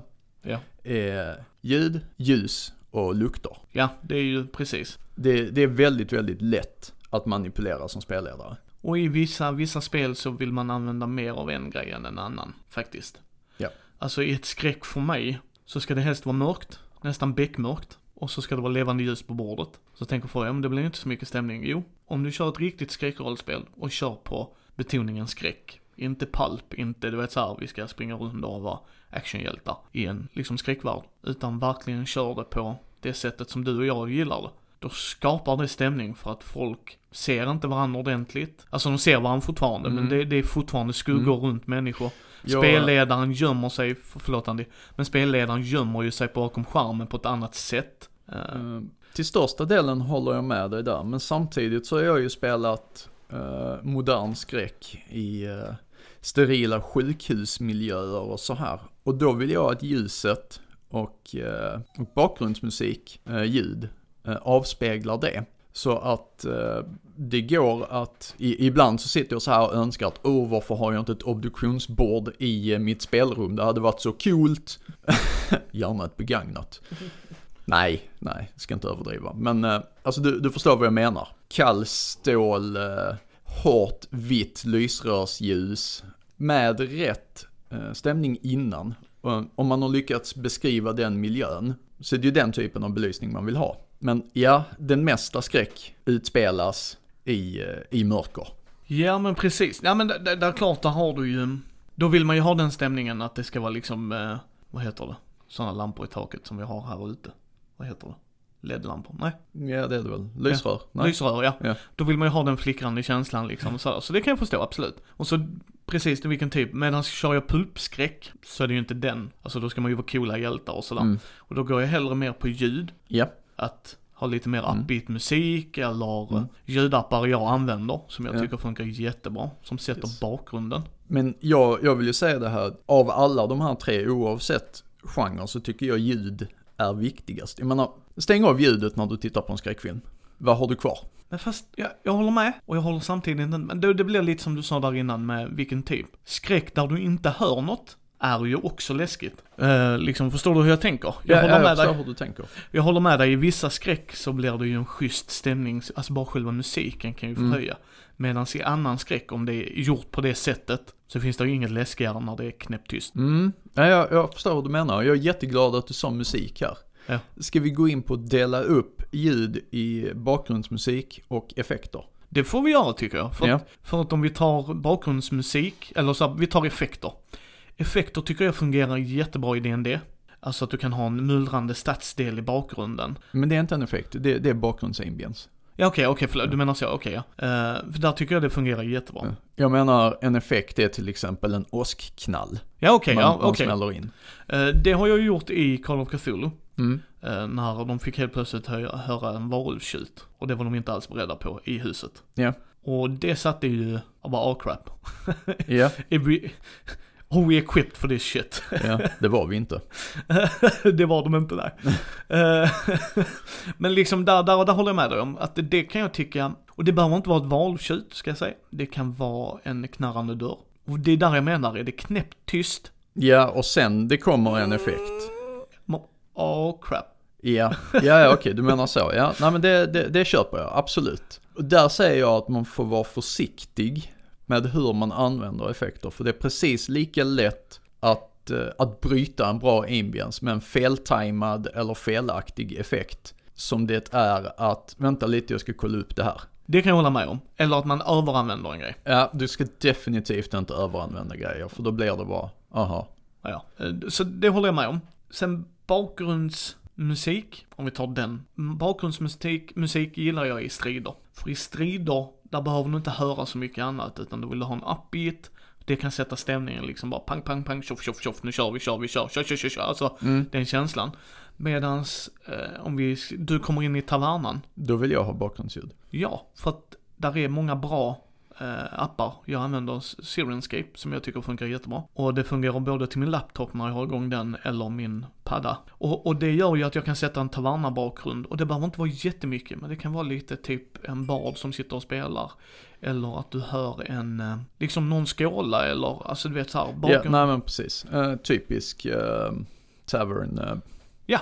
sur. Precis, och det, och det tycker jag ger rätt mycket faktiskt. För att då blir det inte att vi sitter hemma i ditt kök. Nej. känslan liksom. Nej. Utan, ja men jag hör ju folk. Samma sak du vet när de går runt genom staden. Att ha folk du vet liksom som pratar i bakgrunden, men du hör, ja. kommer det? Ja men absolut. Köpslår eller en Ja precis, alltså det, droska som drar förbi. ja men precis. Alltså det, det gör rätt mycket, även, även när man kör lite mer moderna grejer så har de ju att staden kör. Alltså jag menar, går Mm. vi rundor i en New York det kommer ju Den vara är inte, det är inte tyst. Nej, precis. Det kommer vara bilar överallt beroende självklart vilken stadsdel och så. Men liksom, det är det jag menar va. Och det, det gör att man kan komma lättare in i stämning. Ta, ta väder. Ja, ja, ja väder är ju fantastiskt. Uh, ett skräckspel med, där man isolerar spelarna uh, i en, regn, i en så här, regnstorm. det, det, det är så klichéartat. Ja, det är det. Jag erkänner, det är så klichéartat. Men de här klichéerna har blivit klichéer av en anledning. Ja. De fungerar och de är bra.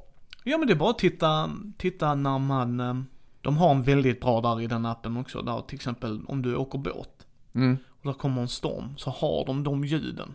Ja. Och då känner du att det gungar och du kommer in i det och det bara Alltså vågorna slår upp och du kan beskriva det och sen har du det i bakgrunden då. Ja. Och det har jag ju märkt med spelare att då, nu är de på båten. Mm. Nu, nu slåss de för sina liv. Jag, jag förankrar mig, jag binder mig fast här i stolpen liksom. Och, alltså alla de grejerna händer. Uh, jag vill ta in en annan grej här. Uh, för ganska många år sedan så uh, hade de en föreläsning om just musik och ljud i rollspel på Sydkon. Det var Adrian Levander som höll den. Shoutout om du hör detta. Och han eh, berättade om en del riktigt coola grejer han hade gjort. Till exempel så satte han theme songs på viktiga återkommande karaktärer i, eh, i kampanjer. Så han behövde överhuvudtaget inte beskriva, utan innan han introducerade den här karaktären så satte han på den här themesången. Och alla spelarna var oh shit, nej det är han. Ja, Nej men det absolut, absolut. Det, det är nog ett tips jag ska börja göra, framförallt i fantasy kan jag tänka mig, för där kan det vara väldigt klyschigt för mig. Ja. Det gör ingenting, eller i en, så här, inte övernaturlig deckare, men en deckare. Ja. Liksom där du har dum dum dum, kanske inte riktigt den, men liksom Nej, men- Du, du får den som bara ah crap. Ja, precis. Sen har vi lukt då. Ja, också jättelätt att eh, påverka. Ja, där är ju, du har ju doftljus. Vi har doftljus, eh, Och då- förmodligen det enklaste. Ja, och du har faktiskt doftljus som gör att nu kan du få träskmarksdoft hemma hos dig. Ja, Alltså att eh, är- jättemysigt. Ja, men där du har alltså nördar som har, som oss, som har Mm. gjort, gjort det just för rollspel. Ja. Alltså att du ska kunna få en viss, liksom, är, är de ute på landet så är det den Mm. doften du ska få. Jag är nog inte för den, för att Nej, jag vill inte lukta inte träskmark heller. heller, men Nej, jag tycker det är kul för de som verkligen Ja. vill det. absolut häftigt. Mm. Eh, och förmodligen en inlevelse. Ja. Rökelser. Rökelser är bra. På, där får du dessutom Mm. röken Mm. i sig, alltså på det sättet. Ja. Köper lite mer stämning där. Här ska jag säga att även här pratar vi bakgrundslukter. Ja. Hur skulle du göra effektlukt? Förstår du vad jag menar? Du har gjort det. Ja, det är med kryddorna. Till Det- exempel kryddorna. Ja, det är med kryddorna när man lägger fram en ledtråd och de får känna och klämma och dofta. Det blir en handout, men samtidigt så. Det, alltså när du gör en effektlukt är det ju specifikt den doften de ska dofta. Yes. Eh, exempelvis om vi pratar ett modernare spel. Kommer in i, eh, i ett större garage eller så här. Du har en liten glasburk med en skvätt bensin i. Ja. Spelarna blundar liksom och du skickar runt den så här, håll den här i bröst, brösthöjd. Lukta. Inte stoppa ner näsan och dra ett djupt andetag. Det är, det är inte bra. Nej, du hade ju till och med inte ens behövt skicka runt den, bara sätta den mitt på Ja, bordet. bensin luktar så pass kraftigt att man kan göra det. Det, det var ett exempel. Eh, det ska man kunna göra. Nej, också precis, det är lite så här. För, för mig är det viktigt, och jag tror, rätta mig om jag har fel Andy, att du håller med. Stämning, när du tänker på det, så är mitt tips, vad vill du få ut utav det? Ja, ja, alltså du kan ju inte, du kan ju inte börja bygga upp eh, ljud, ljus och, och lukt från, från ett skräckspel och köra någon eh, romantisk frieriscen på en slottsbalkong. Nej, och det är lite det jag menar att, Eller jo, det kan man. och det blir väldigt, väldigt skevt. Ja, det beror på hur man tänker gå vidare med storyn. Ja, absolut. Nej, nu, nu spårar jag ur. Jag, jag drar det för långt. Nej men så det är lite så va, det beror på vad man vill göra. Det är det viktigaste. Mm. Vad vill du uppnå med det? Liksom, är det, är det doftkänslan som är det viktigaste? Då kanske du lägger fokus på det och de andra grejerna är fortfarande med. Är det eh, liksom ljus? Då kanske du lägger mer vikt på det och de andra grejerna hamnar i bakgrunden. Så är det ju, och det är lite det jag menar att det viktigaste är att fundera ut scenen. När är det viktigast att jag betonar en grej? För du kan ha vanligt bakgrundsmusik som typ funkar jättebra genom hela eh, sektionen. Och det, det bara är där. Och det kan fortfarande göra mer stämning att du hör lite musik från Sagan om ringen eller några sådana grejer. Mm. Medans vill du då betona en grej, så kanske bara i den här scenen så vill jag att de ska känna sig instängda, mörkt, det ska vara rädsla, så det är så här. Då kanske du väljer att resa dig upp och släcka ljuset. Ja, eh, jag tänkte, ska vi runda av lite grann och gå in på praktiska tips på hur man uppnår det? Ja. Du var inne på eh, appar för ljud. Mm. Där Tycker jag är, är där, jättebra. där är appar man kan ladda ner för gratisgrejer, som är, då får man ta vad de har. Där är appar som Sirenscape där man antingen så prenumererar du, beroende på hur mycket man spelar. Eller så köper du loss de grejerna du vill ha och de har också oftast att du kan prova dem, alltså så att du får höra liksom vad är det jag vill åt. Jag vill rekommendera, om ni lyckas få tag i det, det antika programmet Mutant Sound Mixer. Spotify. Alltså, Ja, vem Det- har inte det- Spotify idag? Och sen bara googla, alltså Sagan om ringen musik, det finns ju en anledning, oavsett vad man Ja. tycker om filmerna så är det ju musik. precis. Jag vill eh, säga att ljus är extremt lätt att manipulera. Gå iväg, köp ett par smart LEDs som du skruvar in i en vanlig lampa och sen har du som spelledare en fjärrkontroll. Du kan byta färg, du kan dimma, du kan släcka direkt, du har full kontroll. Absolut, och allting handlar om pengar och så. Det är det ju alltid. Men där, där har du en bra lösning, alltså rent praktiskt. Eh, sen har du ju ljus, som sagt. Ja, det var ljus vi pratade om. Nej men alltså ljus, Ja, stearinljus. stearinljus, det kan göra väldigt mycket för en Ja, stämning. bero, beroende på Ja. setting och allting. Ja, absolut, absolut. Sen har du ju med dofter, Som vi pratade om, ja, så Eh. är det ju- doftljus. Doftljus ja. För att jag menar liksom, känna doften av nyklippt gräs kanske inte behöver, ja men den kan jag inte få, nej men blommor, alltså, där finns ju hur mycket som helst att kunna variera sig. Mm. Rökelser. Ja. Och där får du också den röken. Ja. Och, och dylikt liksom. Så att det, sen har du ju kryddor, det ska man inte vara Till rädd. exempel effekt, eh, Mm.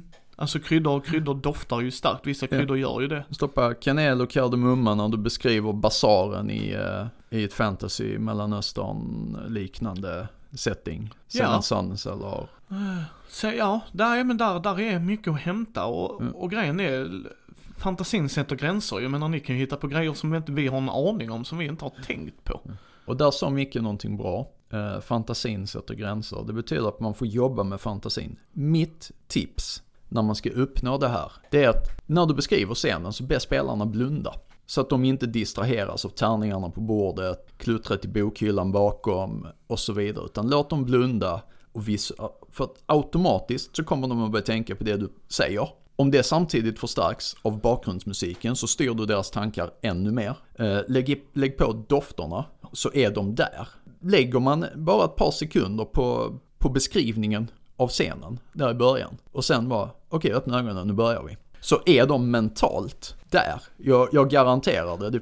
Jag tror inte det finns en spelare någonsin som inte har Jag, eh, du fick mig faktiskt att vilja ta upp en grej innan vi avslutar. Att inte ge all information till alla samtidigt. Att inte vara rädd att be folk att hålla för öronen, att eller gå ur rummet, för att det sätter också en stämning. Finns inget bättre för mig som spelledare än att jag tar ur Andy ur rummet, vi går och kör 5-10 minuter, han kommer tillbaks och berättar med hans egna ord. mm, vad han har upplevt det. Mm. Det kan sätta en stämning. Jag har gjort det med skräck. Jag till exempel hade äh, Faffe och Ja. Fredde. De gick upp till huset. Det var där varulvarna var. Det var vinter. Det var alltså tjockt snö. Jag ber dem slå ett, jag tror det var spott. För där är inte smäll i det spelet. Jag det var spott. Eh, bägge klarade, men Faffe klarade bättre än Fredde. Så till Faffe säger jag, du luktar blöt hund. Det var rakt av det jag säger till honom. Mm. Det är blöt hund du doftar. Eh, ja, och sen var det, stängde han öronen och sen så var det Fredde. Du känner igen doften. Du kan inte placera den. Den är väldigt så här jordig, möglig, mm, ah, alltså det verkligen kryper. Du mår verkligen illa. Alltså du, ah, du kan inte sätta fingret på vad det är. Efter mötet, när de fattar att det var varulvar, så säger Faffe, ah, det var därför jag doftade blöt hund. Och Fredde, ah, det var det jag hade doftat.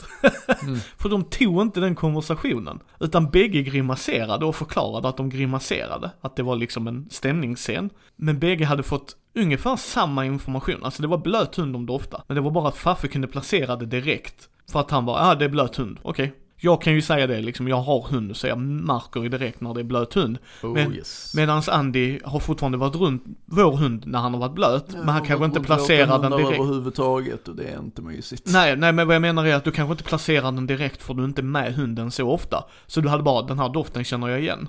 Och sen om Flash kommer in, bara okej, det är där den är. Och det var det som gjorde stämningen och att jag tycker att det är också ett enkelt sätt att göra det inom situationstänken, att det är ett billigt sätt. Att undanhålla information. Ja, nej men inte undanhålla, utan bara, jag går ut med Andy, jag säger de här grejerna, Andy får gå in och berätta med sina egna ord och som människor gör så lägger Andy vikt på helt andra grejer. För att det är så Andy fungerar och det är så jag kommer att fungera.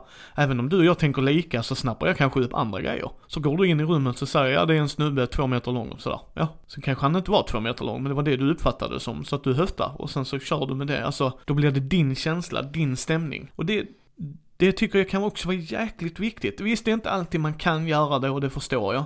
Alltså beroende på hur man bor och alla de grejerna, var man spelar och så. Men, men kan man, för lappar förstör stämningen för mig ibland. Ja, det, Ibland. Blir, det blir ett avbrott. Ja, precis. Eh, om inte lapparna är förberedda långt i förväg. så blir det, precis, det blir ju det. Spelledaren eller spelaren ska tänka ut någonting, ska läsa det och sen reagera på det. Medan spelar man liksom alla, håll för öronen eller sätt i, nu har vi ju den tekniken, sätt Mm. igång musik i era hörlurar. Mm. Nu ska Andy och jag köra en grej. Och, det, och där är viktigt, inte för länge. Eh, nej, nej, nej, nej. Du får inte, du får inte låta de andra spelarna tröttna Nej. och bli otåliga. Men däremot så kan jag tycka 10 minuter max beroende på hur viktig scenen är.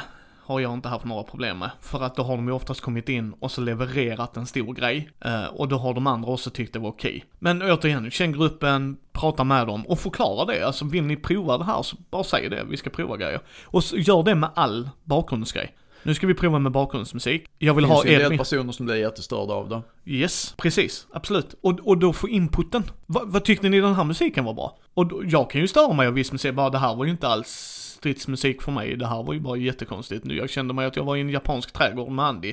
Och Ja. sen plötsligt så började vi bli skjutna. Var det det du ville åt? Nej. Äh, Okej. Eh, en sak som man ska vara extra försiktig med här tror jag är dofter för att vissa människor är extremt känsliga. Eh, jag till exempel är väldigt doftkänslig. Mm, mm. Och där är vissa som, ja, Ja, absolut. det finns ju folk som blir direkt illamående eller Ja. sjuka. Eh, Men återigen, det är det som vi pratar om alltid. Kommunikation. Säg, vad, säg inte riktigt exakt vad ni ska göra, utan bara fråga gruppen. Är ni allergiska mot någonting? Är det någonting jag ska tänka på? Det kan ju folk som epilepsi, triggas ju Ja. inte bara av ljus. Det kan Nej. vara ljud också. Ja. Alltså, ja. all, all kraftig stimuli. ja precis. Och då, känn din, känn din grupp ju. Mm. Ehm, det tycker jag. Mm. För att, men jag, jag, liksom, kan man inte göra det ena, gör det andra då. Liksom, så är det ju. Precis. Ska vi sammanfatta lite snabbt? Ja. Eh, ambience. Yay or nej? Yay, Precis. så in i helskotta. Hur? allt du kan tänka dig. Bara, bara, bara låt fantasin flöda. Inge, alltså, prova er fram. Alltså, jag har gjort det så många gånger. Och vissa gånger kommer det falla platt. Men jag är skadad, jag bryr mig inte. Då faller det platt, då har vi lärt oss någonting. Yes. Och, och förlåt, eh, förlåt mig Andy, men jag måste också säga. Bara för det faller platt i en grupp behöver inte det göra i en annan. Nej, precis. Det är också en viktig läxa. Eh, och som sagt, saker som man väldigt, väldigt lätt kan manipulera. Ljud, ljus, eh, Och doft. Eh, extremt enkelt, extremt billigt oftast. Ja. Släcka lampan kostar ingenting. Tvärtom, du sparar pengar. Och vissa, vissa nybyggda, alltså vissa, man kan bygga in en dimmer billigt Ja. liksom. Alltså om Ja. man har en polare liksom sådär. Om, man, om det är det man vill åt. Ja. Har man pengar att investera i en, i en sån smart LED. Finns på Biltema till och med. Ja, jag tror inte de kostar jättemycket. Men det är liksom helt och hållet på vad man vill åt. Det är det det, är det, det handlar om, rent Mm. ut sagt. Hur mycket vill du, är du villig att lägga ner på det? Jag menar de apparna som du kan prenumerera på till exempel. Spelar du D&D varje vecka?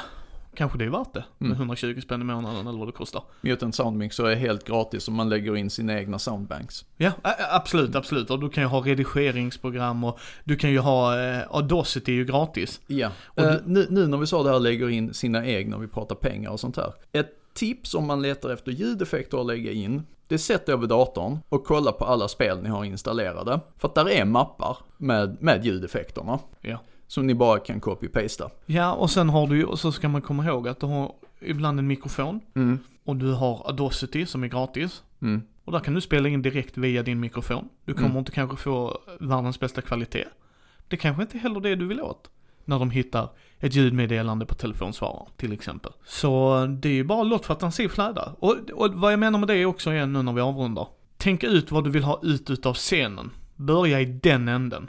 Det här är en viktig scen, vad vill jag förmedla? Och sen ta det därifrån. Tänk inte ut, de här grejerna vill jag använda. Det och kan man göra också. scen runt det. Det är svårare. Det är svårare, det går att göra med, det är svårare. Det är inget jag skulle säga lättvindigt till folk liksom. Och då, man kan göra det coolt, jag har gjort det vissa gånger också. Det här är en cool idé, jag vill köra någonting runt det, absolut. Men oftast är det tvärtom. Vad vill jag få ut utav det? Så det är våra tips och idéer. Yes. Uh, hör gärna av er om vi har missat någonting. Vi, vi vill gärna utvecklas som spelledare så har ni en bra idé på hur man bygger eh, stämning, eh, sitt inte och tjuvhåll på den. Nej, dela med er. Dela med er, för guds skull. Ja, då ska vi prata lite om fel och misstag vi gjorde när vi var nya spelledare kanske. Oj, det här kan ta ett tag. Biting off too much. Eh, ja, ehm, Sikta för stort.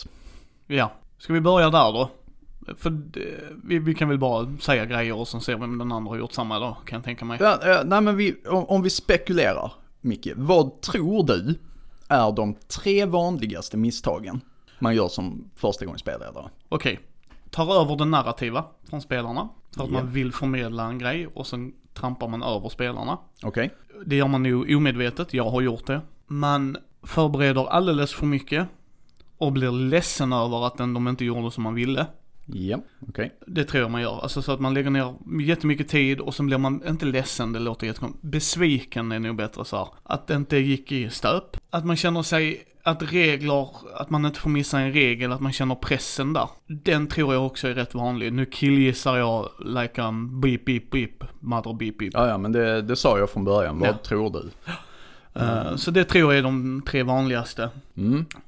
Du då? Jag tror att den allra vanligaste är att man är överambitiös. Man vill för mycket. Ja. Eh, istället för att börja med en hyfsat, fel att säga enkel, men en eh, lättare att överblicka, två eller tre kvällars eh, one-off, så kastar man sig in i den här skitcoola kampanjen som man har läst om. Och så blir det för stort, Ja. för att man har inte verktygen att, att hantera den.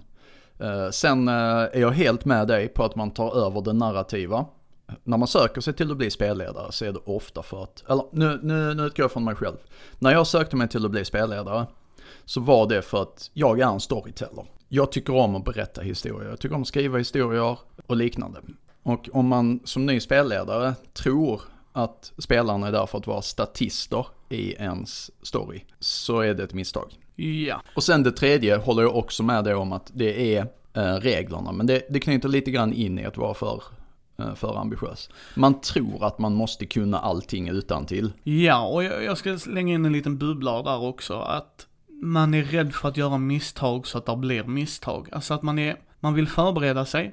Och, och man måste först och främst förstå det här, det här är otroligt subjektivt. För Andy och jag förbereder oss inte ens på samma sätt. Vi tycker lika mycket, vi tycker inte, ja, vi tycker väldigt lika om otroligt mycket. Alltså, vi, Andy och jag klickar så bra. Men vi förbereder aldrig på samma sätt. Även, även hur vi läser äventyren skulle jag lova er skiljer er, för att vi är bara olika människor.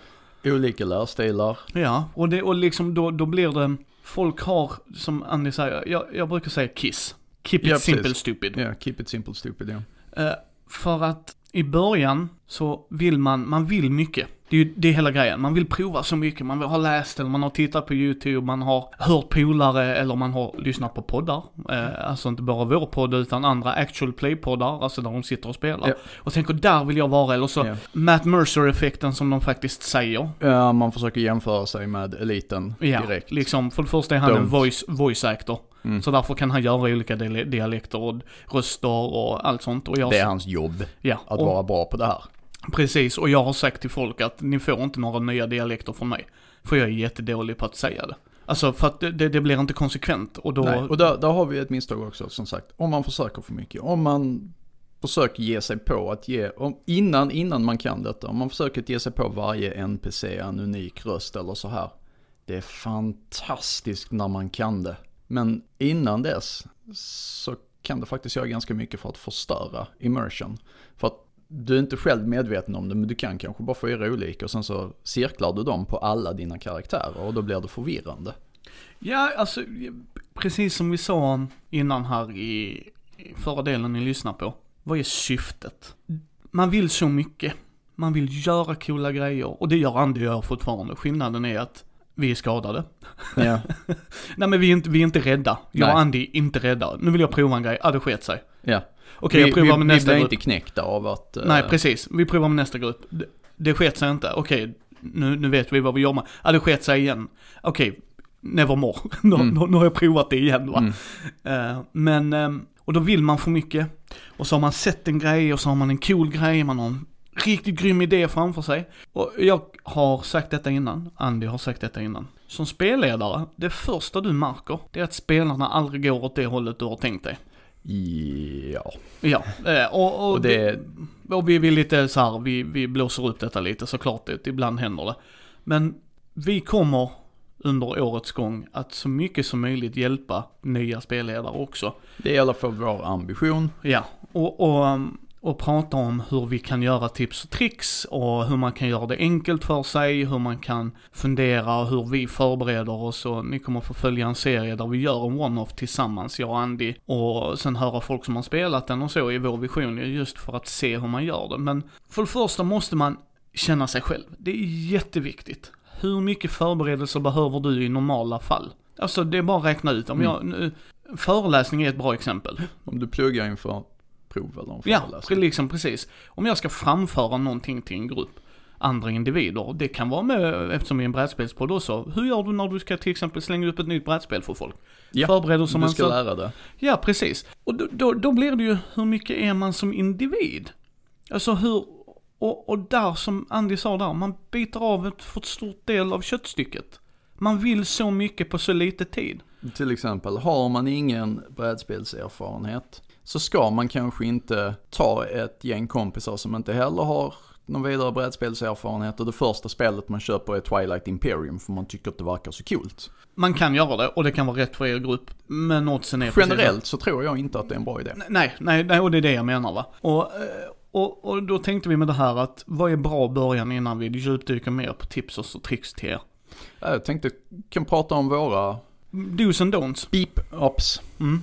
Och då kan jag säga, där är många kampanjer. Och det, och det, för det första så kan vi säga så här, man kan bli trött som spelledare. Du kan hamna i en svacka. Ja. Och då är det jätteviktigt, jäkligt viktigt, satans jävla viktigt att man säger nu vill inte jag vara spelledare längre. Jag har ingen ambition Motivation, alltså. nej. nej. ingen ambition, ingen motivation. Så det här fungerar inte. Och då får ju spelledaren liksom ta en paus och sådär. Men när man är ny så har man så mycket ambitioner som jag har Man har jättesvårt att säga nej. Ja, så vill man göra coola grejer och så vill man göra sådana grejer och så vill man, och så, jag har, jag har spelat, mitt första spel jag spelade var All Fleshmans-biten. Det var det absolut första spelet jag spelade. Eh, och då hade jag en vision och jag förberedde det. Så gjorde jag ett jäkligt grymt introäventyr, tyckte de. Och sen följde pladask för att jag fortsatte göra för mycket. Jag ville hela tiden öka tempot och allt det där, men jag Mm. byggde inte upp det medans i, i det så, jag hittade faktiskt dessa gamla papperna Andy Ja. och läste om mitt äventyr. Alltså jag var lite så här, mm, nice. Jag hade suttit i Paint och gjort eh, skisser över eh, anläggningen. Då körde jag nämligen att de var en grupp soldater som, jag tänk B- B-team, inte A-team liksom. Ja. Eh, där regeringen skickade in dem för att göra smutsiga jobb. Ja. Men de brydde inte sig om om de dog eller inte. På vilket sätt eh, känner du att du gjorde för mycket här? Nej, alltså för, precis, för, för grejen var där, där byggde ju upp stämningen jäkligt bra. De skulle in i en anläggning. Mm. Det var need to know basis. De ska bara in på anläggningen och så skulle de ta ett virus. Eh, och sen skulle de eliminera huvudforskningsindividen, alltså chefsforskaren, och chefen för medicinförlaget.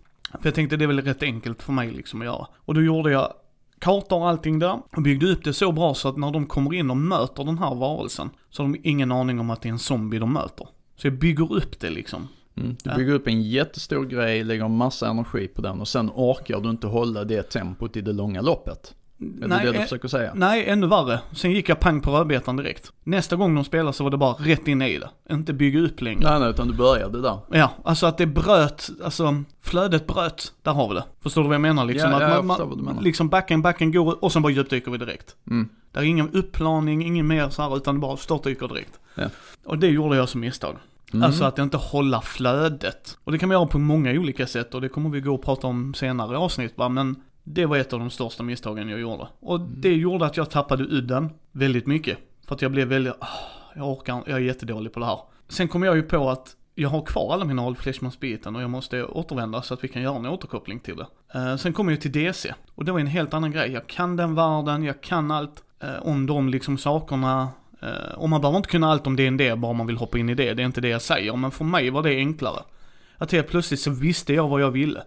Och det är en av de bästa kampanjerna jag har kört. Alltså den i tre, fyra år höll vi den igång med olika människor och så. Och, och där höll jag flödet. Där hade jag lärt mig liksom, håll samma tempo. Vissa gånger kan du öka absolut och vissa gånger kan du sänka. Det ska inte vara 0 eller 100. 0 eller 100. 0 eller 100. Alltså förstår du hur jag menar? Ja, liksom? jag förstår precis. Så det var den första grejen jag lärde mig liksom. Ta den tid och fundera vad du vill få ut utav det. Vad, vad är plotten runt om och hur ska du bygga upp det och Mm är det bara en one-off, då är det bara en one-off. Då behöver vi inte bry oss så mycket liksom. Liksom, alltså det, det, så det, det, det är min största grej där jag lärde mig i början. Din då? Eh, jag eh, fick lära mig att säga nej. Eh, det var lite grann motsatsen till att ta över narrativet faktiskt.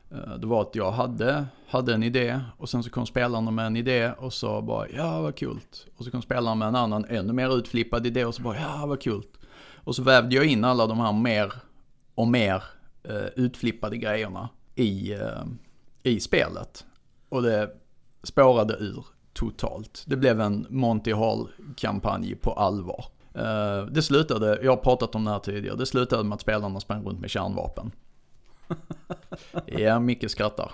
Eh, Nej, nej, alltså jag förstår dig. Ja, det kan jag hålla med om. lär, lär er att, att sätta gränser, Eh, vill jag säga. För att kan du inte sätta gränser eh, så, så har du ingenting att, att förhålla dig till när du spelar egentligen. Eh, utan spelarna kan, kan diktera villkoren helt och hållet. Och det går inte det heller. Ja, det beror på, jag förstår vad du menar. Vi, vi pratar, eh, en, eh, inte ytterligheter här måste ni förstå. Jag håller med Andy här. Där är rollspel som är uppbyggt på att de tar över, men då är det specifikt uppbyggt för det. Ja, Och det måste man komma ihåg. Och det brukar det ju inte vara. och det man- är sällan ett spel för nybörjare. Mm. Det är folk som har vana antingen av drama eller av andra former utav rollspel. Ja. Alltså sen, sen ska man komma ihåg, komma ihåg det här med tycker jag. Du har, med Andy säger med att man ska lära sig säga nej och så sa han också att det ska vara liksom, det är ett givande och tagande. Ja, Du kan ju ha, men nu pratade vi om nybörjarmisstag. Ja, mitt, absolut. mitt, mitt nybörjarmisstag var att jag lät dem, yes. eh, så här, jag gav och gav och gav. Precis. Och det, och det är väl lite det jag menar, det, det, det, det är ett flöde va? Ja, man tycker, det, det, det, det viktigaste är att spelarna är glada så att de vill fortsätta spela och så. Det, det var liksom, Men nu, nu ska jag nästan slå näven i bordet. Jag har läst hur många som helst. Och oftast amerikanare. Man ska också förstå att de spelar på ett annat sätt än vi gör. Du har den europeiska Mm. stilen och den amerikanska stilen. Det är där också faktiskt. vi får gå in på den skillnaden vid ett annat Ja, tillfälle. a- absolut. Men där tycker de att, nej men spelledaren ska ju bara då vara spel, för, för spelarna. Och nej, nej, nej, nej, nej. Alla runt bordet ska ha kul. Mm. Sen som jag som spelledare kan absolut få mer njutning av att de runt om mig har roligt, gör att jag får roligt. Ja, Men med det, det, sagt, det är också individ. eh, precis. grej. Men jag bara säger att spelledaren, som Andy säger, man, man, det är ett givande och tagande va. Det är ett jättestort givande och tagande. Det är ett otroligt stort, alltså för det, det är det. Andy har en idé, vi kommer och spelar hans idé. Och då, det är klart jag kan ha en cool idé.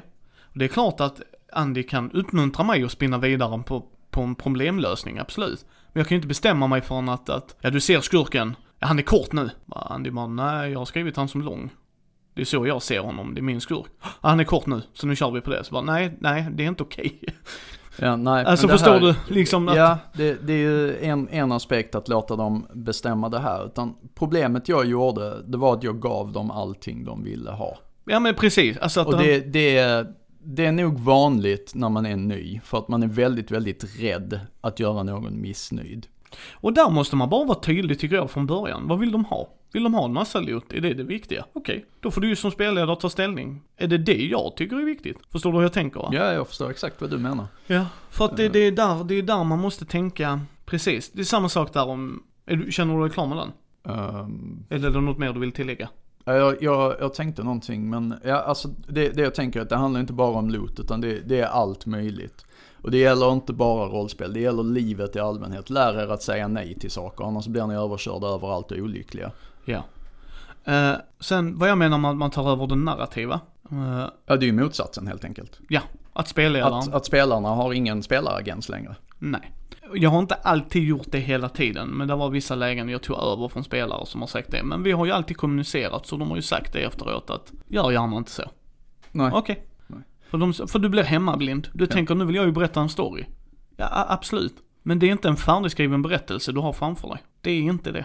Nej, spelarna är inte statister i din Nej. saga. De är hjältarna. Ja. Eller huvudkaraktärerna. Hur man väljer att vri- vrida på det. Och de är där för att uppleva din berättelse. Men samtidigt ta del av den och vara delaktiga i den. Och jag tycker det är bra när vi pratar till exempel med Mikael och Gunilla att de har liksom subplots och grejer händer och sådär. Det ska du göra, absolut. Mm. Liksom om du har räknat ut att A kommer hända. Om inte de stoppar A så händer B. Och Ja, B- ja, alltså saker som händer i bakgrunden. Det är Men så- det är inte samma sak Precis. som att ta bort spelaragensen. Nej, precis. Det var bara ett exempel. Jag menar liksom att man ska särskilja det där. Utan det är när Andy går in i ett rum. Du ser det är mörkt. Du blir jätterädd och går därut. Så bara, Andy bara, nej det blir jag inte för jag är inte rädd för mörker. Alltså, då har jag tagit över den narrativa och bara bestämt att Andy... Det är alltså motsatsen till det misstaget jag eh, gjorde. Det, det är när man säger nej för mycket, eller helt enkelt slutar lyssna. Mm, jag vill bara slänga in en brasklapp här. Man ska kunna ta över den narrativa. I vissa specifika situationer. Precis. Och med respekt för spelarna. Precis, precis. Alltså, det- jag tycker det, det är helt okej att göra det. Jag bara säger att man inte ska göra det lättvindigt, för det gjorde man i början. Mm. I alla fall jag då. Så vad jag menar är, om vi tar det här exempel igen. Andy går in i rummet. Det är mörkt. Han känner en kylig känsla över ryggraden. Han har inte varit så här rädd innan. Jag tar på mig en tröja. Ja, nej men liksom, det vad jag bara menar är att jag kan sätta stämningen. Eh, Andy flackar efter liksom, vad, vad kan ljusknappen vara? Du trycker på den, inget händer. Du börjar känna ett visst obehag. Nu, nu tar jag över det narrativa, men jag sätter en stämning till Andy. Det är inte sagt att Andy inte får reagera, utan jag bara sätter upp det. Sen kan jag säga, vad gör du? Ja men då har du ju inte tagit spelaragensen överhuvudtaget. Då har du målat upp en scen. Ja. Det, det är något helt annat. Ja, Det är men, ditt jobb. Absolut, men där är vissa som inte kanske kan se skillnaden, alltså att du har, sen kan jag säga, Nej, utan som, som bestämmer spelarens yes, eh, aktion utifrån vad du beskriver. Mm. Och ja, nej det, det är fel. Då, då tar du spelaragensen och då, då behöver du inga spelare. nej. Medan jag kan ju säga, säga samma scen liksom och säga att eh, du le- letar efter ljuslyktan, eh, inget händer. Eh, du får en otroligt obehaglig känsla så du väljer att lämna rummet. Du har ju gett en ledtråd till Andy, samtidigt som jag tagit över det narrativa. Andy förstår, vänta lite. Återigen med respekten, Andy litar ju på mig. Det är någonting som är, och då, då spelar ju Andy för att vi har haft de här situationerna, då går du ju in till gruppen. Det är något freaky där inne. Jag vill inte gå in själv. Medans det är där respekt kommer in och det måste man ha från början. Man måste ha tillit och respekt till varann. Att jag hade ju inte gjort det om Andy hade uttryckligen sagt till mig, jag är alltid modig. Okej, då är det nog inte Andy jag väljer att förmedla den känslan till. Nej. Och, och det gjorde man i fel i början, man tog över allt narrativt. Nej, du gör inte så, eller nej, du valde att köra höger, eller Ja, du kan inte det. nej, du kan inte det liksom, eller det går inte. Ja. Nej, här, varför går inte det? För att antagligen hade man inte tänkt på det. Nej, det, det är som sagt ett fel som många, många begår. Och eh, sen en liten passus bara, förlåt Andy. Var inte rädd att ta pauser. Man var livrädd för att göra det. Man vill inte avbryta för att man blir ställd. Idag kan jag säga att det är bra att göra det emellanåt. Stopp! Nu har ni gjort någonting som inte jag är beredd på. Ja, men nu är vi inne på, på ett helt nytt misstag, så vi kan fortsätta Ja. på det.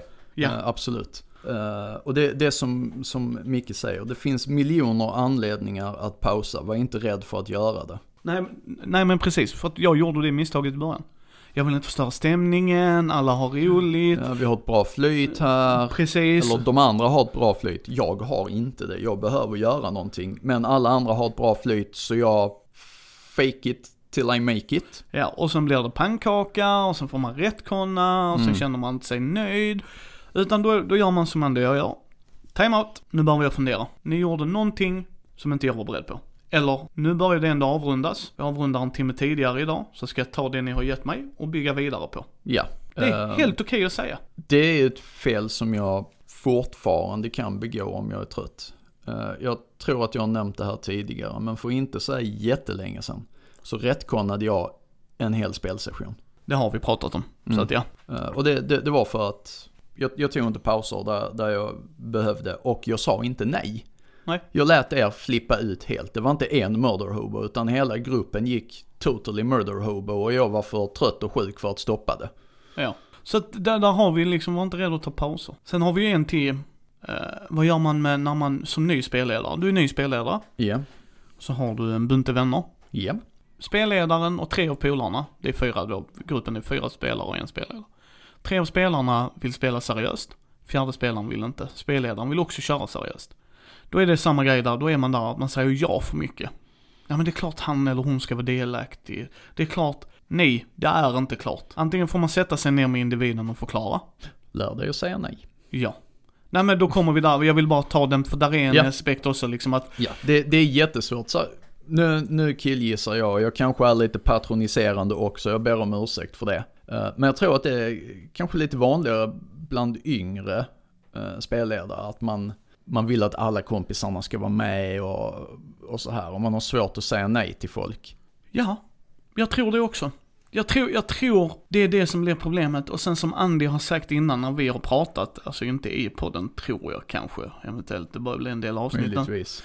eh, är att man kan vara jättegod vän med den individen, men som inte passar. Och Mm. då får man säga det, du och jag är så jäkla bra kompisar, men det funkar inte i rollspelet. Du vill inte ha samma sak som vi vill, och då får inte vi roligt. Du får inte roligt, och vi får inte roligt. Nej, för att vi måste hitta någon sorts... Mellanväg hela Ja. tiden. Och det är jobbigt, det är jättetråkigt att ta det snacket. Det är jättetråkigt och jag förstår det, men sn- snälla gott folk, det, ni hjälper ingen genom att stjälpa er själva. Det är den bistra sanningen. Hur vi än vänder och vrider på det. Och det där lär er säga nej. Alltså av den anledningen. Ja, min flickvän vill vara med och spela. Känns inte det rätt i gruppen, så säg nej och förklara. Det är jätteskoj att din flickvän vill spela, eller pojkvän för den delen. Men då får vi göra en annan grupp, där vi introducerar dem och har en mindre kärna kanske. Ja, Eller så är det tvärtom att ja, ja, alla är på, alla tycker det ska bli skoj och roligt. Det kan vara så också, jag säger inte Men det är okej att säga nej. Av Ja. alla i gruppen. Precis. Alla i gruppen. Det är, det är inte bara spelledaren, det är även spelarna som har all rätt att säga nu tycker jag vi är för många. Vi är för många nu. Okej, då får vi ha snacket. ja. Eller Pelle går alltid över till Murder Hobo. Vi spelar inte en kampanj där Murder Hobos passar in. Vad kan vi göra? Precis. Lär er säga nej. Ja. Så där, där är liksom, där är hur många grejer som helst där. Eh, sen reglerna, först och främst, kära gott folk. Jag har 56 rollspelssystem hemma. Jag läser alla. Jag har börjat göra det dels för podden och mitt eget intresse och så. Jag kommer inte komma ihåg alla regler. Spelar vi D&D som är faktiskt ännu mer regler. Om vi tar Call of Cthulhu, där är samma basregler för oss alla. Mm. Medan i en D&D har du klassregler och rasregler och så. Och nu säger jag detta med all välvilja till spelledare som faktiskt memorerar detta. Kudos till er.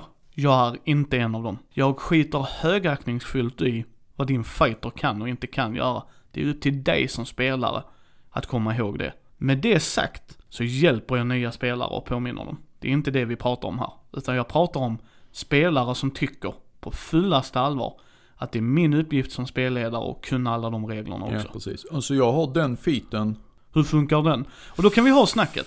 Vi kan... Det kunde du väl så här läst på när du valde den? Ja, ja och, och det är klart man kan fråga om grejerna och vi kan ha en dialog. Det är inte det jag pratar om heller. Nu har jag en fråga här. Denna regeln säger så här. Då kan jag ju säga att mitt svar blir väldigt, väldigt ofta slå upp det. Jo, jo nej men absolut. Och det, det, jag har varit med när de har gjort det men de vill fortfarande ta snacket. Det är inte det vi pratar om. Att man aktivt vill ta snacket med spelledaren är en grej. Ja. Det, det är lugnt. Men att aktivt förvänta dig att de ska kunna allt. Ja, exakt. Att jag ska förklara det för dig. Precis, Nej, det är där jag vi kan pratar. inte. Därav, slå upp det. Jag vet inte. Nej, precis. Och det är bara det jag vill förtydliga liksom att om, om Andy kommer. Du, jag har min level 3-spel här, den säger så här och så här och så här. Jag tolkar den så, hur tolkar du den? Det är inte det vi pratar om. Utan, eh, hur, hur kastar eh, magiker magi? Eh, kolla det i klassen är du snäll. Jag har ingen aning, jag spelar inte magiker. Sen kan det ju vara så, jag tjatar ju om det här men jag gillar ju Reptar. Det är okej då liksom att Andy bara, du, du körde ju Reptar. Är det något jag ska tänka på? Det är lugnt va? Då, då har vi en annan grej va? För att jag har själv spelat klassen. Men jag har inte spelat alla klasser. Jag har inte, liksom, det är inte min uppgift för det är inte så jag gör heller. Äventyren är inte skrivna så om man kör ett färdigskrivet äventyr. Alltså Nej, krasst till exempel. De Men- räknar ju inte med, förlåt mig, men de räknar ju inte med att det kommer vara en wizard, det kommer vara, så tänk på de här reglerna. Utan det bara står, det här händer. Det var lättare för. Då var DND skrivet för fyra personer. Man hade en Rogue, en Fighter, en Cleric och en Mage. Punkt. Nej men jag bara menar och, det.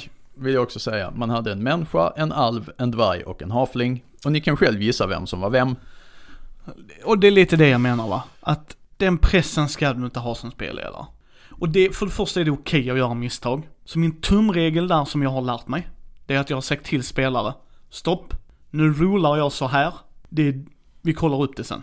Ja, precis. Eh, Låt inte spelet stanna upp för att bläddra regler eller så här, utan fatta ett beslut eh, efteråt så kollar ni om det stämde eller inte. Men det stämde just den gången, nästa gång gör ni, gör om, gör rätt. Ja, och sen typ som Malmögruppen som jag är med i, fantastiskt bra grupp ju. Där valde spelledaren och det kommer jag göra med dem också när jag spelleder dem. En är regelkillen. Det är killar som spelar i den gruppen. Men liksom en är regelsnubben som kollar upp regler till nästa gång. Eller när han inte, det är inte hans tur att göra något. Det är helt okej också. Liksom när några andra kör lite RP och han inte är i rummet liksom. Ja, då kan jag kolla upp reglerna. Fine, det, det bryr jag mig inte om va. Men då har vi en kille som kollar upp reglerna. Och så Ja. säger han liksom, vilka regler har ni frågor om de här? Då kollar han upp det och sen återkommer han och så förklarar han och så vet vi, ja det var inte så som vi spelar men fuck it. Ja. Fast där är ju där är en viktig grej att tänka på här. Vi har sagt jättemycket om att spelledaren inte behöver kunna alla regler och det är sant, du behöver inte kunna alla regler. Men alla system har en grundmotor. Och den ska du kunna så gott du kan. Kan du inte den så spelar du inte spelet. Eh, nej, och sen så kan jag säga så här. Där är bra sätt att göra det här på. Ja, när jag, det berättade jag i avsnitt, förra avsnittet. När jag lär ut rollspel så kan jag göra det genom att förklara grundegenskaper och allt det där. Det är viktigt att du vet det. När de sätter sig och gör sina karaktärer. Hur fungerar färdighetssystemet? Ja, varför är det viktigt att du har ett högre värde i grundegenskapen än i färdigheten liksom? Slår man över eller under sitt värde? Ja. De grejerna är jätteviktigt att du kan, som han säger, grundmotorn. Sen alla små bultar och skruvar, det är inte jätteviktigt. Nej. För det kommer komma med tiden. För att om du, där är regler som, i vissa system är det regler för, nu är jag förlöjligande, men typ hur man snyter sig. Så, ja, och du Ja, kommer inte nej, använda, ja, jo men vad jag bara menar är, du kanske inte använder det alltid. Nej. Och du tänker inte på det. Men nu händer det. Okej, då kan vi kolla upp. Det är okej med va? Men du måste ju fortfarande förstå grund, som Andy sa, det är Du jätteviktigt. fumlar, det stänker snor på jarlen. Nej, Vad gör du? jag bara menar är att grundmekaniken håller jag med Andy. Det är jätteviktigt att du förstår varför rullar de tärningen. Är det ett procentsystem? Ska de slå under eller över? Ska de, alltså, de grejerna håller jag med Andy. Det ska du kunna i den mån du kan. Och vissa är learn by doing. Då ska du Ja. bara vara tydlig Ja, ja, ja, med det. Men då, då är det liksom i, i början, då har du en inkörsfas Yes. där. Ja. Och, och då är man tydlig med det bara. Ja, Alltså att man säger till spelarna, jag kan inte alla regler, jag kan grundmekaniken sådär. Är det okej att vi utforskar det tillsammans? För jag tror jag måste se det i rullning. Och vi, vissa är helt okej med det. och andra, Inte alls, för att de nej, bara, ja men kan du inte så vill jag inte spela med dig. Nej, jag vill och bara då- spela med proffs. Okej, då, då kan de, det är ditt val. bye bye. Mm, precis, dörren är där. Ja, jag, jag, Eh, ska, Låt den slå dig i röven på vägen ut. jag ska låtsas gråta. Ja, Ja, vi bara skämtar, men jag har haft sådana spelare och jag har faktiskt bett dem gå. Det kan jag säga. Att kan de inte ha den respekten? Jag, nej precis. och då är vi där och då är de oftast rullspelare. Ja, Och eh, då- då är nu vi inte- generaliserar vi, men ja, Ja, det är de oftast. Eller Eh, de, de jag har varit med om det så har det varit så ju. Ja, för det är bara de som tycker att reglerna är det centrala. Eh, sen kan jag också säga att det är när ni husreglar så säg det. Det är jätteviktigt. Ja, för det har man Eh, glömt när Men man det, ny. är, det är ingenting som nybörjare brukar göra. Nu pratar vi om nybörjarfel. Jag, jag gjorde det. Ja, Alltså att jag inte kommunicerar, förlåt mig, nybörjarfelet, att man inte vågar kommunicera. Kommunicera om allt. Fråga Ja. dem efter mötet. Frå, säg till innan, det här är första gången jag spelleder. Så var beredda på det. Oftast är är gruppen tydliga med det, men alltså om man hamnar i det läget, säg det. Det är första gången jag spelleder. Var lite överseende, är ni snälla. Efter mötet, vad tyckte ni? Ta kritiken, använd den. Använd den. Och vissa gånger behöver du inte ändra dig. Det är inte det jag säger. För vissa människor, och varför gjorde skurken så? Du kan inte berätta din anledning varför. Det är, vissa människor har bara det kontrollbehovet. Då är det inte dig det är fel på. Det är bara ta kritiken, analysera den och som han sa, använd det. Ja, jag vill säga lite grann där som uh, Chun, Master of Sinanju från eh, uh, Remo the Destroyer. Eh, lär dig att ta kritik och lär dig när du ska ignorera den. Ja men precis. Eh, och det är tufft. Och öva, öva, öva, öva, öva. Och en viktig regel där. Bara den får inte funka med en grupp menas inte det att det inte kan funka i en annan. Nej, precis. Eh, Känn dina spelare, känn dig själv. Ja. Vad har vi mer för eh, klassiska nybörjarfel? Överanvänder grejer. Ja. Nu har jag en ljudeffekt här. Pew pew pew pew! Pew pew pew pew! Pew pew! Okej, vi har hört det pew pew nu. Kan vi, Ja, kan vi släppa det- pew pew? Det, Typ. det har kanske att göra med att man hänger upp eh, sig på, på en effekt som man tror eh, alla andra också tycker är cool. Och man kanske är, inte är superbra på att bygga upp stämning. Eh, men man själv tycker att, nej men det här ger stämning. Och så kör man det och kör det och kör det och kör det. Och det kanske gav stämning för spelarna första gången. Kanske till och med andra gången. Men tredje gången, om du inte kan bygga upp det med andra saker också, så blir det bara, ah, inte en gång till. Ja, och jag, jag skulle säga så här, här är också en viktig grej, tycker jag personligen. Nybörjargrejen man gör är ju att man vill göra allt på en gång och så får man ingen struktur på det. Och där är mitt största tips jag har lärt mig. Varje scen, varför? Varför vill du få fram det här? Vad är det viktiga? Är det att få sätta stämningen? Är det att få Andy rädd för en gångs skull liksom? Att man känner, nu vill jag ha lite ry, ry, skräckelement i det här äventyret oavsett vad det är för system. Okej, absolut. Men överanvänd inte det, som Andy säger. Bara för att Andy blir rädd första gången så blir det som bara, ja, nu ska jag göra det igen.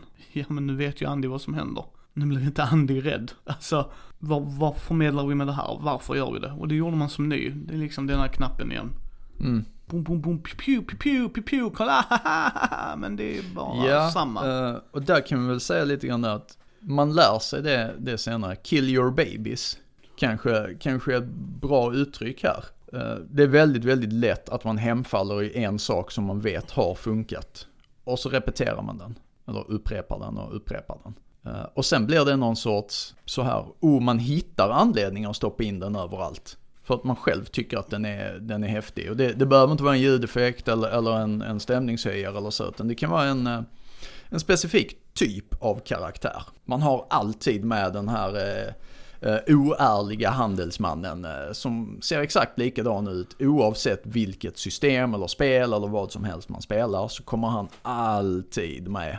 Och så fort spelarna ser den så vet de bara, ja okej han kommer lura oss si och så. Precis, och nu vill jag bara lägga in en lapp där, jag tror han du håller med. Det är inte sagt samma sak som att du får gärna göra det med nya grupper. Alltså, Eh, Ja, ja, ja, men om du, om du upprepar samma sak för samma folk hela, hela, hela tiden. det förstår jag Andy, jag vill bara förtydliga liksom. Jag, jag förstod vad du menar, men jag bara säger att man kan, den här grejen fungerar. Gör gärna det till nya spelare, men som Andy sa, är det samma spelare så blir det bara, då faller det platt.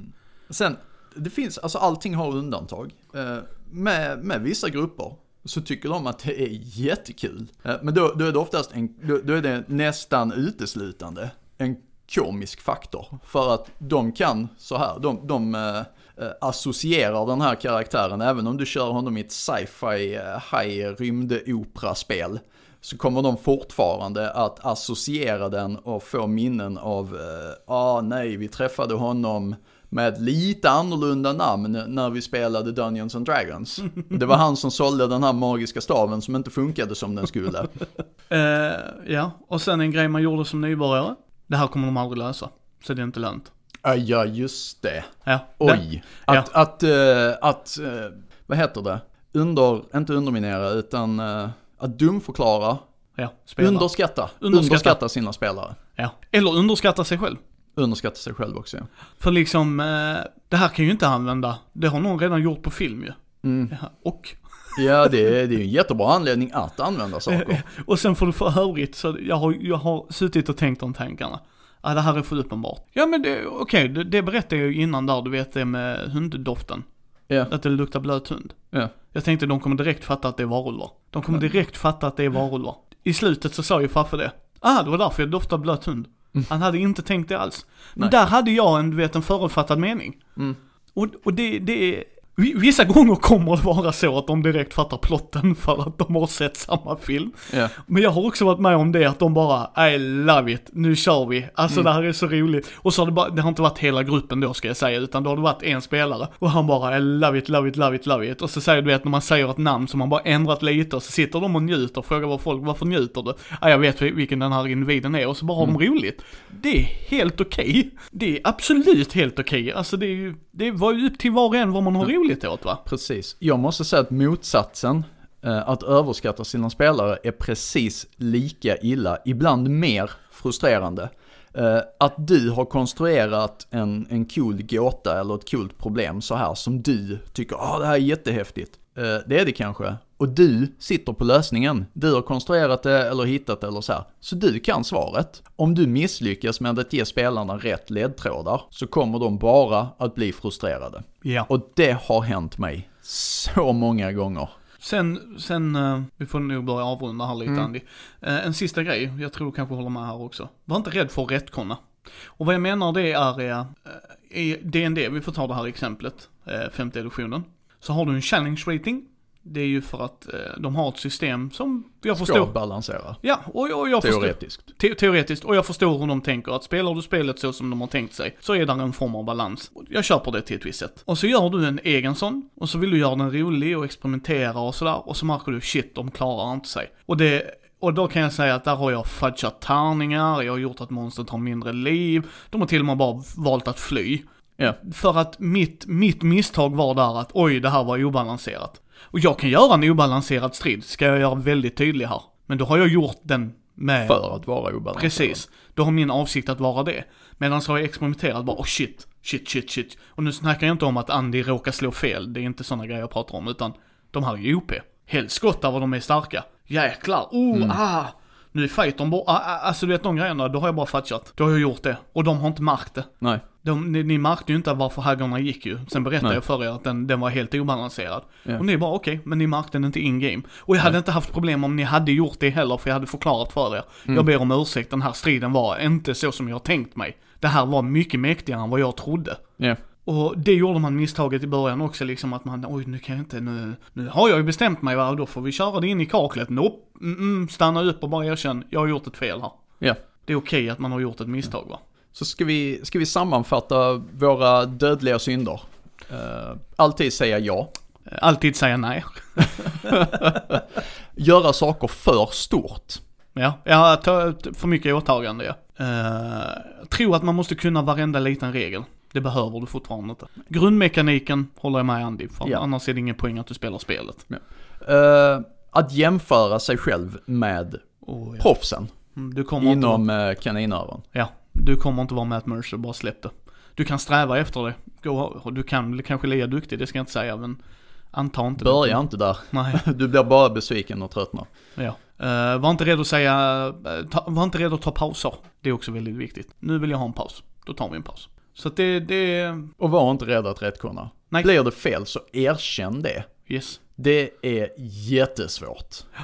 Och den stora brasklappen som vi säger alltid, kommunikation. A och O. Ja, om vi inte upprepar det minst tre gånger i varje avsnitt så får ni så här höra av er till oss för då Ja. har vi missat något väsentligt. Ja, nej men för vi tycker det är så viktigt, för att det är där man kommer. För är, vågar du kommunicera med gruppen så är det inga problem att säga nu behöver jag en paus, jag är inte förberedd för det här. Kan man kommunicera med sin grupp, som är tillit och respekt, för att det är mer intimt, det har han det jag har pratat om, så är det inga problem att säga jag gjorde fel i den här striden. Ni hade inte kunnat vinna detta. Och det är my bad. Överskatta inte gruppen. Underskatta inte gruppen. Nej men det är, det, är, det är balans, det är balans det handlar om. Ja. Och, och, och det som Andy säger där, det var bra du sa grupp, för att det gör inget, om man vet om att en spelare kan klara av det, det är inte det vi pratar om, för då vet man att då kan den personen, spelaren, få glänsa. Det är helt okej. Men, då har du ju haft en lösning på problemet. Lösningen, Ja, och då har du ju inte överskattat Nej. för då vet du om att det finns, eller du har inte överskattat gruppen. Eh, Alltså, du har lyckats gissa rätt. ja. Du kan mycket väl ha fel. Du kan tro att Pelle kan lösa detta, för Pelle är så grymt smart och det är precis hans kompetensområde. Men, Nej men så att det, det är det. Tack för att ni har lyssnat på Mindys bräd och rollspelspodd. Ni hittar oss på mindy.nu eller på Facebook, Mindys bräd och rollspelspodd. Även på Twitter, Instagram, YouTube på Mindys bräd och rollspelspodd. Vi hörs nästa måndag.